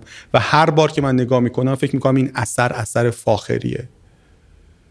و علاقه مندم باز دوباره ببینم تاریخ انقضا نداره. در حقیقت این همواره در زمان داره عمل می‌کنه. ولی حالا اسکار و داستان اینا هم هست. از اون طرف مثلا یه فیلم اسلام داگ میلیونر یا میلیونر زاغه نشین این یه زمانی تو شرایط اقتصادی و یه داستانی این جایزه برنده یه جایزه مثلا اسکار شد همه براش کف زدن. ولی فکر کنم هیچ کدوم حاضر نباشیم بشینیم این فیلم رو دوباره. ببینیم. یا مثلا فرض کنید شما این, این فیلم انگلو که دیدین ممکنه من خودم مثلا چهار بار پنج بار شیش بار اینو دیده باشم. مهم اینه که بتونم باز دو سال دیگه باز ببینمش و ارزش های این متبلور بشه برای من. ما الان ممکنه خیلی در مورد امروزمون نتونیم خوب قضاوت کنیم. برای اینکه الان در زمان داریم داریم میبینیمش داریم زندگی می‌کنیم. الان ممکنه یه چیزی به نظرمون خوب باشه ولی لزوما این امر فر و ماندگار نباشه. ممکنه همون هنجار ما باشه. مهم اینه که گذر زمان به ما ثابت کنه این اثر فاخره. معماری داره این ویژگی به نظر من.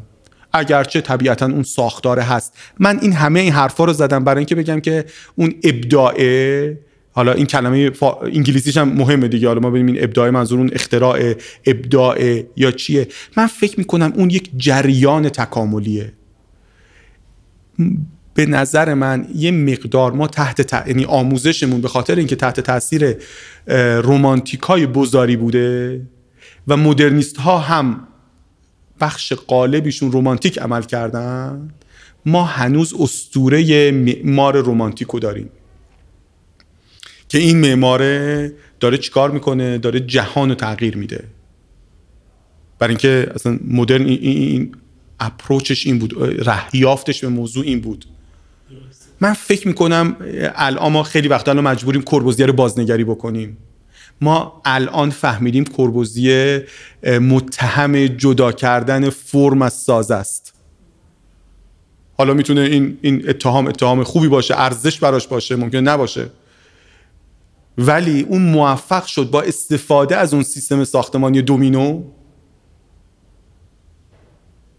در واقع استراکچر رو برای خودش پیش ببره. اون قسمت فضا یا اون فرم یا هر چیزی که میگیم اون از هم جدا بکنه. ما خیلی وقتا الان درگیریم یه معماری می‌کشیم میگیم چرا این ایرانی نمیشه؟ چرا این کیفیت فضاش این شکلی نیست؟ برای اینکه این سازش از معماری از اینو تو این اینو تو چیکار کردی؟ در واقع اون اومدی یه جور این دوتا رو از هم دیگه جدا کردی. اگر این حالا این دوتا هم نیست تعداد زی... مؤلفه ها زیادن. اگه اینا یکی نباشن که اصلا اون معماری اون کل واحد اتفاق نمیفته اصلا کلمه اون architecture یعنی اون کل واحد. ولی با اون ساختاره با اون سازماندهیه حتی با اون ابداع موافقم. یعنی به معنی اینه که ما تکرار نمی کنیم در یک تکامل داریم رشد می کنیم ولی ببینین ما یکی از گیرهایی که وجود داره که البته حوزه فلسفه هنر یا فلسفه معماری بهش می‌پردازه و خود فلسفه بهش می‌پردازه اصلا موضوع تعریفه. ما تعریف و اگر با منطق اقلیدوسی و در دستگاه هندسه اقلیدوسی بیایم مشخص بکنیم که تعریف باید جامع و مانع باشه. فیلسوف ها هم به این قائلن. که میگن اگه ما می‌خوایم یه چیزی رو تعریف بکنیم باید بگیم در واقع همه مصادیق رو در بر بگیره و مانع نفوذ مصادیق دیگه ای توش باشه. جامع اون مانع باشه. به نظر می‌رسه این مفاهیمی که ما باش کار می‌کنیم مثل معماری مثل فرم مثل عمل کرد مثل مفهوم مفاهیم ثابت نیستند مفاهیم بسته نیستند. ما می‌تونیم بگیم مثلث چیه؟ در, دست در دستگاه اقلیدوسی ها. می‌تونیم بگیم که اگر سه نقطه غیر واقع بر خط راست در یه صفحه قرار بگیرن دو به دو اینا وصل بشن یه مثلث درست می‌کنه و, و, و هر حالتی که اینطوری باشه حتما مثلثه. ولی ما یه روزی در واقع کسی که در زمان ارشمیدس احتمالا معابد معماری بودن. اون دوستمون اومد گفت اون کپسولم معماریه. می‌خوام بگم که یه دوره ای این نوع نگاه یک نگاه انقبازی بود که ما بگیم که آقا معماری فقط این است و بس ولا غیر خیلی محدود. یادم می‌گفتن که نه این طرف معمار نیست. می‌گفتیم چرا؟ می‌گفتن این یه دونه بیغولم نساخته یه دونه چه آلونک هم نساخته. خب؟ ولی ما یه دفعه با یه آدمایی مواجه شدیم مثل پیتر کوک. که اصلا این معماریش دیگه معماری ساختنی نبود. یه ترسیماتی کرد که تاریخ معماری رو تغییر داد. خود اون ترسیمات معماری بود. اون ترسی حالا همین دیگه اصلا, اصلا ترسیمات اومد وارد معماری شد. چون در وهله اول اصلا ترسیمات وجود نداشت. معمار می‌رفت میساخت. ترسیمات زمانی کاربرد مهم پیدا کرد که واسطه اتفاق افتاد. دیگه معمار سر سایت نبود. حتی همون از دوره ادوارد بوله و اینا هم نه من این حرفی که دارم می‌زنم در مورد مثلا فرض کنم اهرام مصر دارم صحبت می‌کنم. حتی در اهرام مصر مثلا یا ببینین حتی در مثلا معماری ایران یه نقشه هایی به دست اومده که میگن این نقشه ها نقشه هایی نبوده که برن روش ساختمون بسازن. نقشه هایی بوده که به کارفرما بدن. چه جالب. یا مثلا فرض کنید اومدن یه مطالعاتی رو کردن بعضی از این معابد رو که باز کردن و در واقع دیوارا رو نگاه کردن دیدن که اون در واقع سازنده اومده خطوط افقی رو ترسیم کرده برای اینکه جای پله ها رو جای پنجره ها و بازشوها و اینا رو در بیاره. ترسیم بعدا به نظر من اضافه میشه به معماری و خودش هم میاد چیکار می‌کنه؟ ترسیم معمارانه مفهوم پیدا می‌کنه.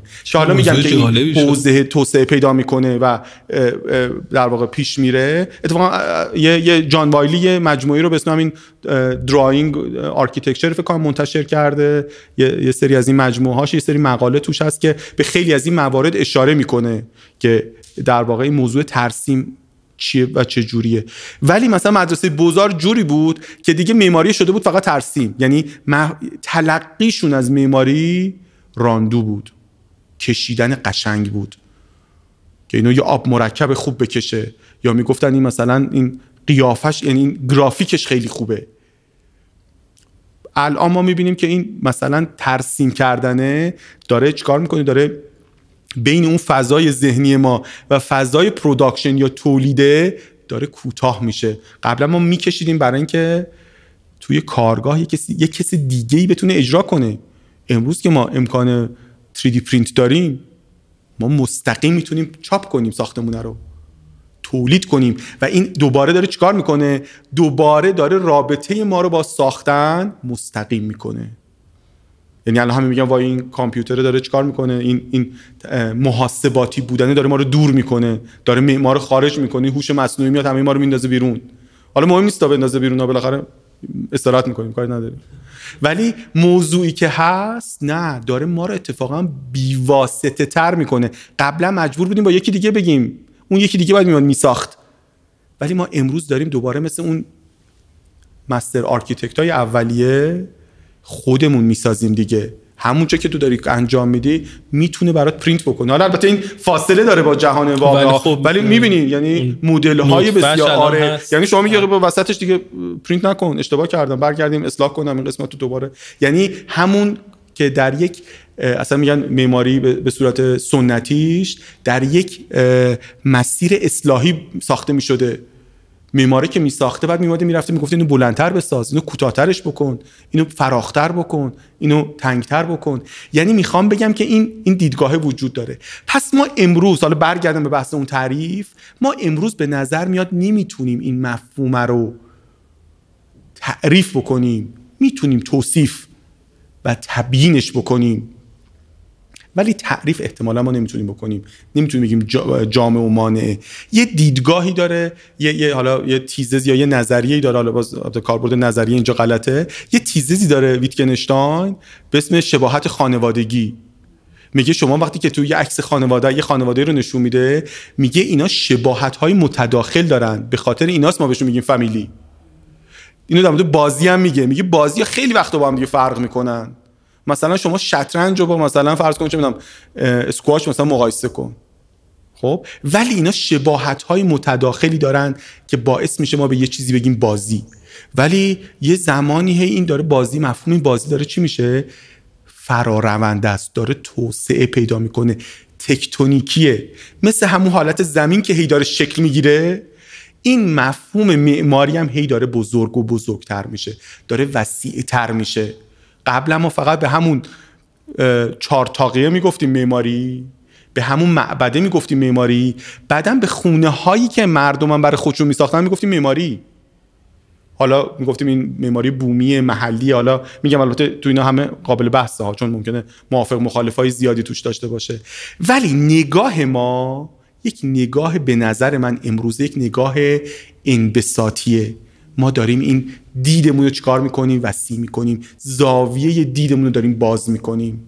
برای اینکه اینو بیشتر ببینیم برای اینکه موضوعات بیشتری رو فراخانی بکنیم. نه اینکه باز بگم اینو به خاطر اینکه ما معماریم. اینو در مورد فکر کنم در مورد هنر هم میشه اینطوری گفت در مورد علم هم میشه همینو گفت.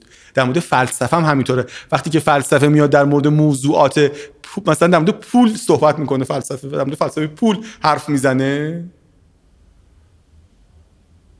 خب متفاوت میشه دیگه. من فکر می‌کنم که ما داریم به اون دیدگاه متکثر یا کسرت گرایانه میریم که به خیلی چیزا میگیم این معماریه. مثل اینکه باز پرسیده بودیم بازی کامپیوتری آیا فکر می‌کنم توی که از این پادکست بله. پرسیده بودیم این بازی کامپیوتری معماریه. ما اگر بیایم بگیم معماری ببینیم چند تا ویژ... چند تا مؤلفه داره. یکیش انسانه. شاید مهمترینی که ما می‌دونیم اگر انسان نبود معماری هم وجود نمیداشت. دو این فضایی که با این رابطه داره. و سوم یک مفهومی از یا مستاقی از ماده است. من به نظر من این سه تا سه تا رکن مهمی هن که هر جوری که نگاه کنیم هست. پس امروز ما هر چیزی که بتونه این رابطه رو برقرار کنه به یه نوعی یک زبانی از معماری داره برای ما داره صحبت می‌کنه. اون نقشه درسته یه نقشه است. ساختمون نیست. ولی برای من یک فضای ذهنیه. یک فضای انتظاییه اون ویرچوال ریالیتی دوباره باز یک فضا از یه دست دیگه ایه درسته ما کارمون این در ظاهر این فضای ماده است. ما باده این, این ماده رو در واقع میچینیم این آجورا رو می‌ذاریم ملات می‌ذاریم یا چوب می‌سازیم. چون دو معماری به نظر دو تا شاخه داره دیگه. یکی نجاریه یکی بناییه. ولی این اینا ابزاری هستن برای شکل. آره اون ماده است دیگه. اون ماده این فرق می‌کنه. بله. ولی ما امروزه باز این اگزیستانسیالیستا و این در واقع پدیدارشناسای فرانسوی که آنری لوفر یکی از اوناست به ما کمک کرده مفهوم فضا رو از فضای مادی فضای انتظایی و ذهنی به فضای اجتماعی برده. اگه یه عده دور هم جمع میشن اینا یه معماری دارن. حضور اون رویداده یک معماریه. در این حالی ممکنه هیچ ماده سنگ و آجر و چوب و خشتی هم توش نباشه. ولی اگر بپذیریم یک معماری فضاست انسانه و ماده است و رابطه و همکنش اینا با هم دیگه است. اون جمع شدن یه عده در یه موقعیت یه معماری درست می‌کنه. اون با, با اون توصیف ما یا اون تبیین ما از معماری انتباق داره. البته گاهی ما اینو از حوزه نظر می‌گیریم گاهی اینو از حوزه عملی میاد برای ما. ما قبلا مثلا فرض کنید فضای متحرک نداشتیم. امروزه این تکنولوژی است که فضا متحرک باشه. پس این وارد یادم یکی از دوستان یه کوشکی رو توی مسابقه بود که مجله معماری شهرسازی برگزار کرده بود. یه کوشک هزاره بود. آها اگه اشتباه نکنم اسمش کوشک هزاره بود. یکی از دوستان اومده بود یه اتوبوس گرفته. اتوبوس دو طبقه قدیمی شما ندیدین؟ تو فیلم و اینا دیدین. از زمان بچگی ما بود. راست آره یه اتوبوس دو طبقه رو گرفته بود تبدیل کرده بود به این کوشکش. می‌گفت این می‌گفت هر جایی می‌تونه بره. البته امروز برای ما دیگه چیز نیست ما امروز دیگه اصلا داریم با این زندگی می‌کنیم. ولی اون روز به نظر می‌رسید که این دیگه این مکانه دیگه مهم نیست. همه مکان ها که مهمن. اون اون فعالیت هست اون انسان است اون رفتار است که اون فضا و ماده رو داره شکل میده. پس ما گاهی از بابت نظری میگیم که این فضای اجتماعی هم یک معماری داره به ما میده. برای اینکه ماده داره توش انسان داره توش فضا هم داره. از اون برای میگیم همون ترسیماتی که لبس وود انجام داده معماریه. مسابقه جوسیوی کول هم که منجر به ساختمون نشده. تحول معماری هستن خود معماریه. بهش ارجاع داده میشه بارها. انقلاب معماری یعنی معماری رو به پیش برده. بله. خب ما می... پس مسئله اینه که ما یکی از بحثایی که ما باز تو فلسفه معماری می‌کنیم که مفاهیم چیان مصادیق چیان امروزه به نظر میاد همه چی مصادیقه. اون کپسوله چرا؟ معماریه؟ یعنی می‌تونیم بهش بگیم معماری؟ چون این مسائل درش وجود برای اینکه اون رابطش با انسان دیگه دیدین دیگه؟ مثلا بعضی وقتا یه, یه قرصی رو یه به بچه من نشون میده میگه که این خیلی بزرگ من نمی‌تونم اینو بخورم. اصلا نگاهشم می‌کنیم فضای ذهنیش فشرده میشه. ذهنش فشرده میشه. در یک فضای دیگه ای قرار می‌گیره. اصلا قیافش عوض میشه. بماند که این از گلو هم باید بره پایین دیگه. حالا میگم البته این خیلی وسیعه ولی به نظرم میاد دقیق اتفاقا. ما تو همین قرن 19 و 20 اومدیم گفتیم اینا معماری اینا معماری داخلی اینا طراحی شهری اینا برنامه‌ریزی شهری اونا مرمتن اینا landscape ن اینا طراحی صنعتی به نظر میاد اینا همه دارن یه کار انجام میدن. به نظر میاد حالا میگم نمی‌خوایم بگیم که ما برتری جویی توش نیست یعنی تو این بحثایی که من می‌خوام بگم موضوع برتری جویی نیست. حالا اینکه همه می‌تونن معمار باشن. به قول این designerly way of knowing نایجل کراس تو کتابش میگه که تو می‌تونی اینجوری فکر کنی می‌تونی طراحانه فکر کنی طراحانه زندگی کنی. ما هم مسئله همینه ما خیلی ها دارن معمارانه زندگی می‌کنند. پس این این معماریه یه شغل نیست. یک شیوه زیستنه که حالا درست شغل ما هم هست ولی ممکنه یه معمارانه زندگی بکنن. اینطور نیست که تفکیک کاملشون از هم به خودش آسیب زده باشه؟ همین اتفاق افتاد دیگه. ما در واقع یعنی الان متوجه این قضیه هستیم که کسی که اومده مثلا طراحی نمی‌تونه بکنه اگر نمی‌تونه این نوع نگاه معمارانه رو داشته باشه خب خیلی چیزا رو نمی‌تونه دریافت بکنه. آموزشش رو ندیده. نه اینکه حالا مثلا نابغه است یا مثلا استعداد مثلا ازلی یا ابدی داره یا نمی‌دونم بهش الهام شده. نه اصلا موضوع این نیست. این لازمه که ما اینا نگاه کنیم. البته تو این کشورهای توسعه یافته خیلی الان این این اینتگریشن این یک پارچگی به نظر میاد داره اتفاق میفته. اون مرزهایی که ما داشتیم میذاشتیم انگار داره تبدیل به یک امر واحد میشه. اگرچه البته تو سرزمین ما تو این خاورمیانه ما هنوز مرز مسئله مهمیه. ولی اروپا تا حدودی البته بازم نه, نه, نه, نه, نه کامل. ولی می‌خواد مفهوم مرز رو برداره. البته اون مرز فیزیکی مرز خیلی مهمی نیست. سختترین مرزها اون مرزهای نرم ذهنی ما که هستن. بله. اونان که اونان که دارن پیچیدگی ایجاد می‌کنن. وگرنه که این مرزه دیوار نیست یه،, یه،, یه رشته نیست ولی ما متوجه میشیم که اینا همه یه خانوادن حالا ممکنه ما مجبور شیم دوباره باز بیایم تو یه دوره بیایم بگیم که ما تو دوره مثلا آموزشیمون تو دوره اولمون منسجم باشیم تو دوره دوممون یکم باز بشیم تو دوره سوممون هم دوباره منسجم بشیم. که همین اتفاق به نظر میاد میفته. اگه به دانشگاه های مختلف دنیا رجوع کنین همین دانشگاه یو سی رو اگه نگاه کنی متروپولیتن لندن رو نگاه کنی خیلی از دانشگاه رو نگاه کنین یه دفعه می‌بینین که یه تعداد زیادی تخصص های فوق لیسانسی دارن. ولی دوره کارشناسی و تحصیلات مقدماتیشون یک دو سه دوره بیشتر نیست تحصیلات انتهاییشون دکتریشون هم یک دو سه دوره بیشتر نیست. ولی تعداد بسیار بسیار زیادی تخصص های میانی دارن. پس این نشون میده که اون اینتگریشن باید اتفاق بیفته. اون یک پارچگی اون هماهنگی. برای اینکه تو خیلی از موضوعات داره البته این اتفاق میفته. یعنی من بازم فکر نمی کنم این موضوع موضوع معماریه. فکر می‌کنم بشر اون در واقع نگاه کاهنده قرن 19 همیش همه رو تجزیه کرد. الان دوباره همه رو چیکار باید بکنه؟ باید یکی بکنه. ما الان تازه می‌فهمیم که خوردن اون گوشتی که اون گوشتی که ما می‌خوریم محیط زیست رو چجوری نابود می‌کنه. قبلا فقط فکر می‌کردیم این خوبه دیگه این قوت خوبیه. پس نگاه ما هی داره جامع میشه. پس مجبوریم که این تخصص هامونم اگرچه متنوع هستن ولی بتونیم یه پارچه فکر کنیم. در نتیجه ما مجبوریم که در واقع گروهی فکر کنیم. کوآپریتیو باید فکر کنیم ما باید در واقع با هم طراحی کنیم. بسیار خیلی نتیجه مهمی بود. این تحولاتی که توی چندین سال اخیر شاید بشه گفت چند سعده اخیر توی مباحث تئوری معماری اتفاق افتاده داره خب به نظر میسه خوب داره خودش هی متکامل می‌کنه و شیوهش متفاوت با اون چیزی که قبل از این بوده.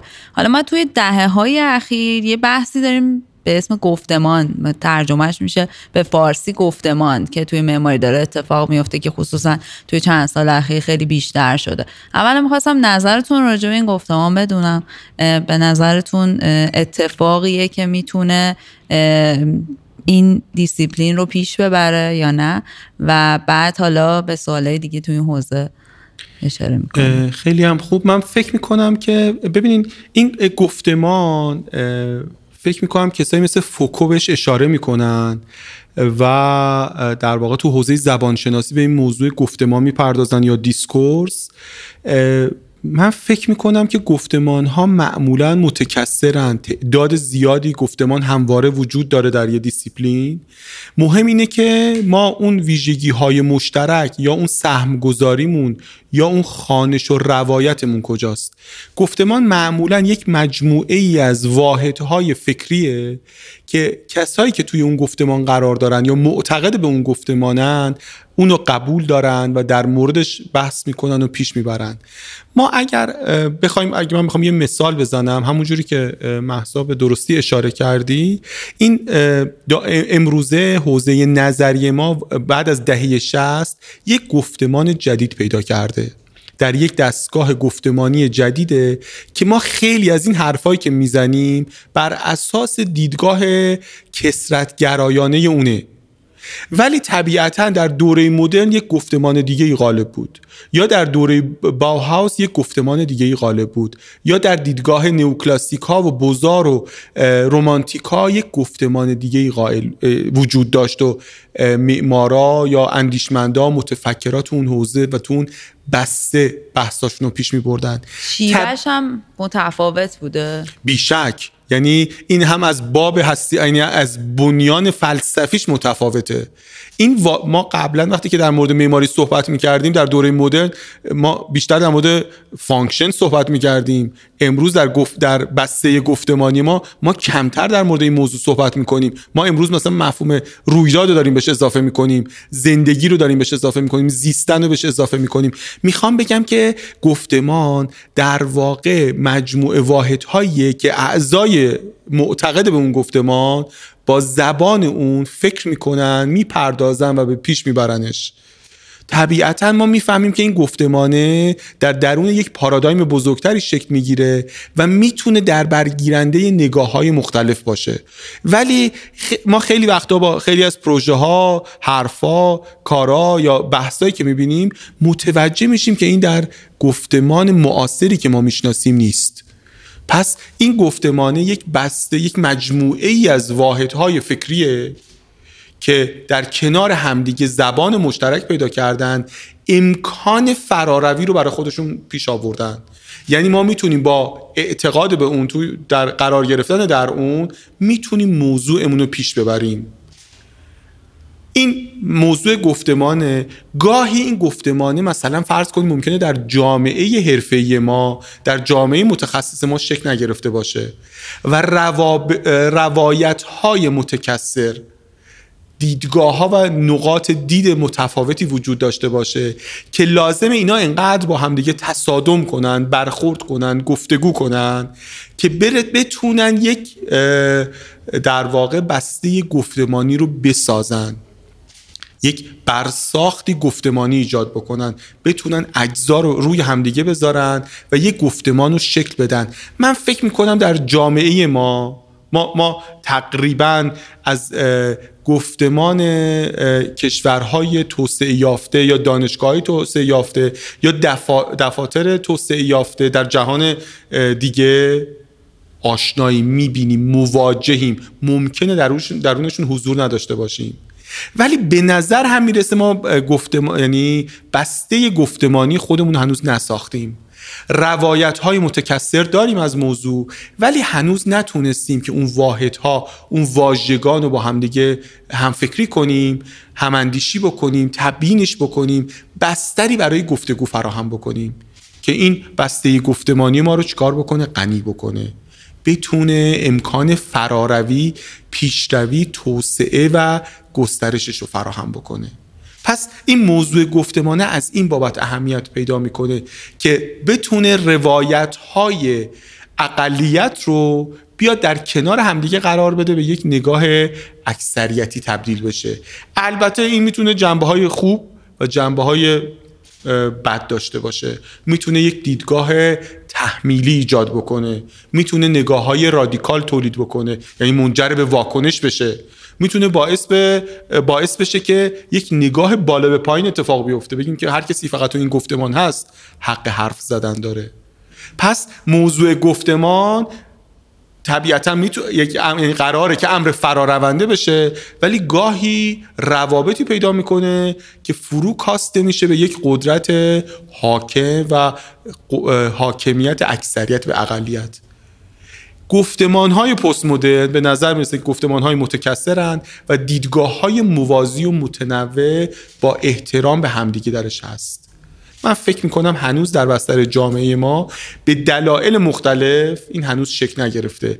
برای اینکه ما رابطه یعنی نهادهای مختلفمون که مؤثرن مثل نهاد دانشگاه مثل نهاد حرفه مثل نهاد پژوهش نتونستن هم بالندگی لازم رو پیدا کنن هم رشد مقبول رو پیدا کنن همین که نتونستن با همدیگه یک رابطه منطقی تبادلی در واقع فراهم بکنن که یک دستاورد فرارونده تولید بکنن. خیلی ممنون. الان به عنوان سوال یکی مونده با آخر می‌خواستم بپرسم که به نظر شما علاوه بر اینکه یک معمار لازمه که خیلی در واقع همه چیز خون باشه راجع به موضوعات مختلف اطلاع داشته باشه. چقدر لازمه که معمارها به کار همدیگه به اندیشه همدیگه نگاه بکنن و در واقع از اون بتونن تاثیر بگیرن به در کار خودشون در ذهنیت خودشون و اینها.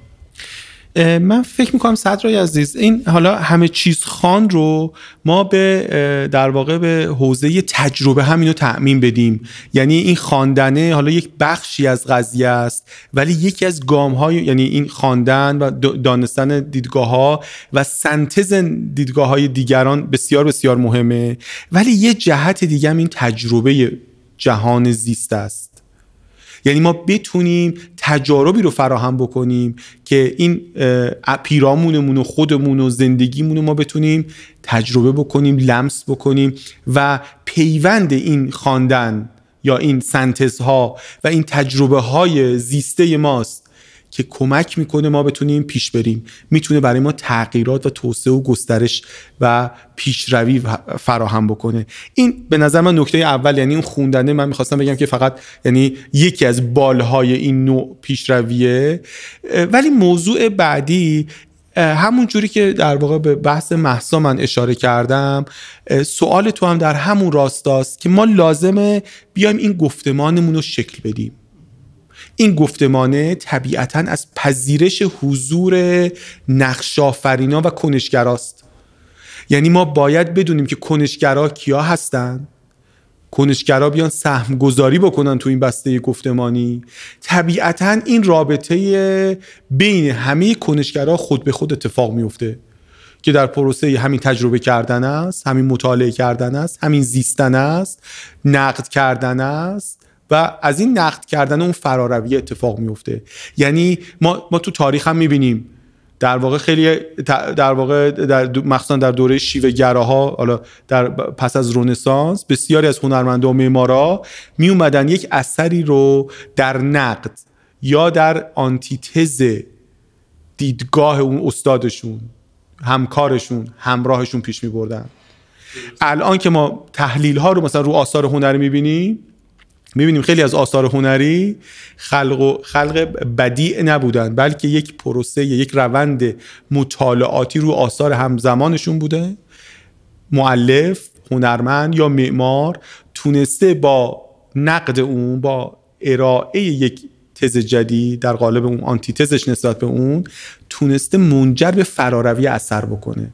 قدم های اساسی بره جلو قضیه. دقیقا. یعنی این ما بیش از پیش متوجه میشیم که معلف در بستری از دستاوردهای پیشینش زندگی می‌کنه. از امر نو تا وجود نداره میشه اینطور. حالا میگم باز این یعنی رومانتیکا میگن که نو هست.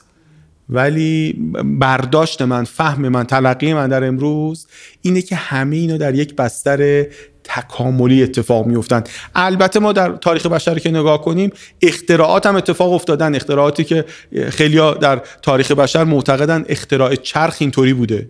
چرخ در واقع در راستای تکامل بشر نبوده. برای اینکه بشر در زندگی طبیعیش چرخی وجود نداشته. جهش داشته میپریده میدویده. امر انقلابی به صورت معدود رو یعنی اومده چیکار کرده؟ حتی میگن که این خوب نبوده. میگن که این باعث در مسیر رشد و تکامل بشر رو به عقب انداخته. به تعویق انداخته. به تاخیر انداخته. یعنی اینقدر اینایی که به نظریه تکاملی و نوع دیدگاه تکاملی اعتقاد دارن اینو مطرح می‌کنن. البته میگم ما باز کلا آموزشمون هم این شکلیه. آموزشمون نگاه رمانتیک داره که یه،, یه طرح نو. یک ایده نو یک ایده که کسی ندیده باشه. این این پیچیدگی به نظر من وجود داره. تلاش های زیادی شده و هنرمندای رمانتیک خیلی روی این در سرمایه گذاری می‌کنن و دنبال اینن که شکل کسی نباشند. بیش از اینکه اون مسئله رو بتونن متولد کنن اون مسئله رو پردازش بکنن. البته در بیشک ارزش های خاص خودشونو داره و دستاوردهاشون بدنه دیسیپلین ما رو بدنه دانش ما رو توسعه میده ولی به عنوان یک روال دائمی همیشگی نیست. یه جمله که در واقع معمارای دوره مدرن میگن میگم که هر دوشنبه نمی‌تونیم یه کار نو ابداع کنیم. یعنی میسفنده رو میگه هر رو دوشنبه بخاطر اینکه اول هفتهشونه میگه حالا به زبون ما میگه ما هر شنبه که نمی‌تونیم یه پروژه تازه بکشیم که. البته ما مثلا در مورد کوربوزیه داریم که پروژه های متفاوت واگرا داره. در این حالی که یه سری معمارا مثل فرانگریو یا کسایی مثل زاهد اینا همگرایی تو طراحیشون دیده میشه.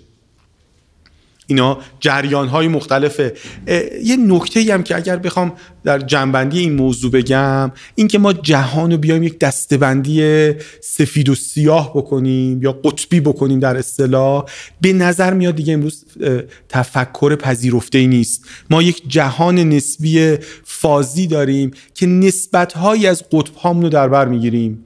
یعنی در عین حالی که یک نگاه عقلانی می‌تونیم داشته باشیم در برابرش می‌تونیم یک نگاه رمانتیک یا حسی داشته باشیم و در هر جایی در هر موقعیتی در هر پروژه‌ای در هر کار فکری که انجام میدیم نسبتی از یکی از این قطب ها یک،, به نسبت جهان حسی نزدیکتر باشیم یا به فضای عقلانی نزدیکتر باشیم. من به نظر من میاد که مهم اینه که ما بتوانیم این وضعیت شناوریمون رو حفظ بکنیم و بتونیم تصمیم آگاهانه بگیریم در انتخاب. که یک انتخاب یک در واقع کنشگر باشیم فعال باشیم و انتخاب بکنیم اون چیزی رو که می‌خوایم. بین حتی نه دو قطب چندین قطب مفهومی که وجود داره. بسیار خیلی خیلی ممنونم ازتون.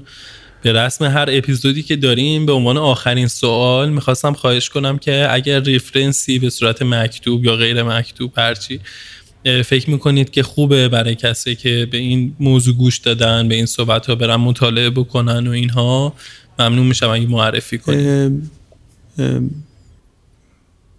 من فکر می‌کنم یکی از طبیعتا reference منبع و در واقع ارجاع‌های زیادی حالا هم بله. مستقیم و غیر مستقیم اشاره کردم. ولی فکر می‌کنم اولین و مهمترین ارجا همین فکر کردن در مورد این موضوعاته. طبیعتا کاری که پروسه که برای خود من همواره ناتمامه. یعنی در واقع وقتی که این اثر تولید میشه دوباره این مسیر فکر کردن و باز فکر کردن و برای باز تولیدش اتفاق میفته. من فکر می‌کنم مهمترین قضیه اینه که به این به این فضاهای خالی ما بین این کلمات فکر کرد و یکی از مهمترین ارجاعاتی که به نظر من بشر داره خودشه. اندیشه خودشه و تفکر در مورد موضوعاته.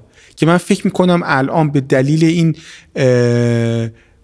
اطلاعات بسیار بسیار زیاد حجم بسیار بسیار زیاد اطلاعات ما رو از خودمون دور کرده و اجازه فکر کردن نمیده. اجازه یعنی اینقدر منبع زیاده اینقدر همه, همه چی هست. ما گاهی فراموش می‌کنیم که فکر کنیم. ولی خیلی وقتا ما خیلی چیزها رو به دست میاریم. زمانی که در مورد موضوعات داریم فکر می‌کنیم.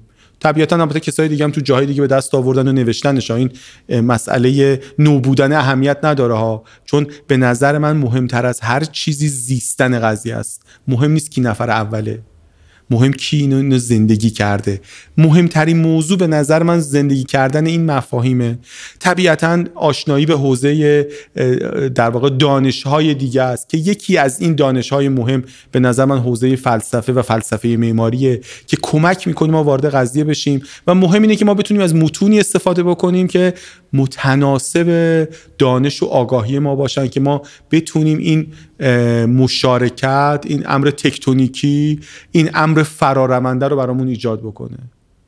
در نتیجه یعنی فکر می‌کنم که گفتن منبع امروزه برای تمام کسایی که برخطن و در واقع دستشون روی کیبوردشون و گوشیشونه فکر کنم خیلی موضوع مهمی نباشه. امروز ما لازمه یه مقدار این این فضای فکریمون رو تقویت بکنیم که بتونیم خودمون فکر بکنیم درونی بکنیم و از آن خود بکنیم و تفسیر و قرائت خودمون رو ارائه بکنیم. البته طبیعتا این برای خود من که خیلی خیلی طول می‌کشه و زمان بسیار زیادی می‌بره که یه, یه دستاورد حداقلی و جزئی رو بتونیم به بدنه دانش معماری اضافه بکن. بسیار ممنونم از توصیه خیلی جذاب و جالبتون. خیلی ممنون. انقدر این صحبت شما مثل همیشه تعمل برانگیز بود که ما باید ساعت ها شاید روزها فکر کنیم بهش و اینکه ما همینجا از شما می‌خوام قول بگیرم که توی بخش بعدی و موضوعات بعدی دوباره میزبان شما باشین. سپاسگزارم از مهمان نوازی بینظیرتون از حس خوبی که اینجا فراهم کردین.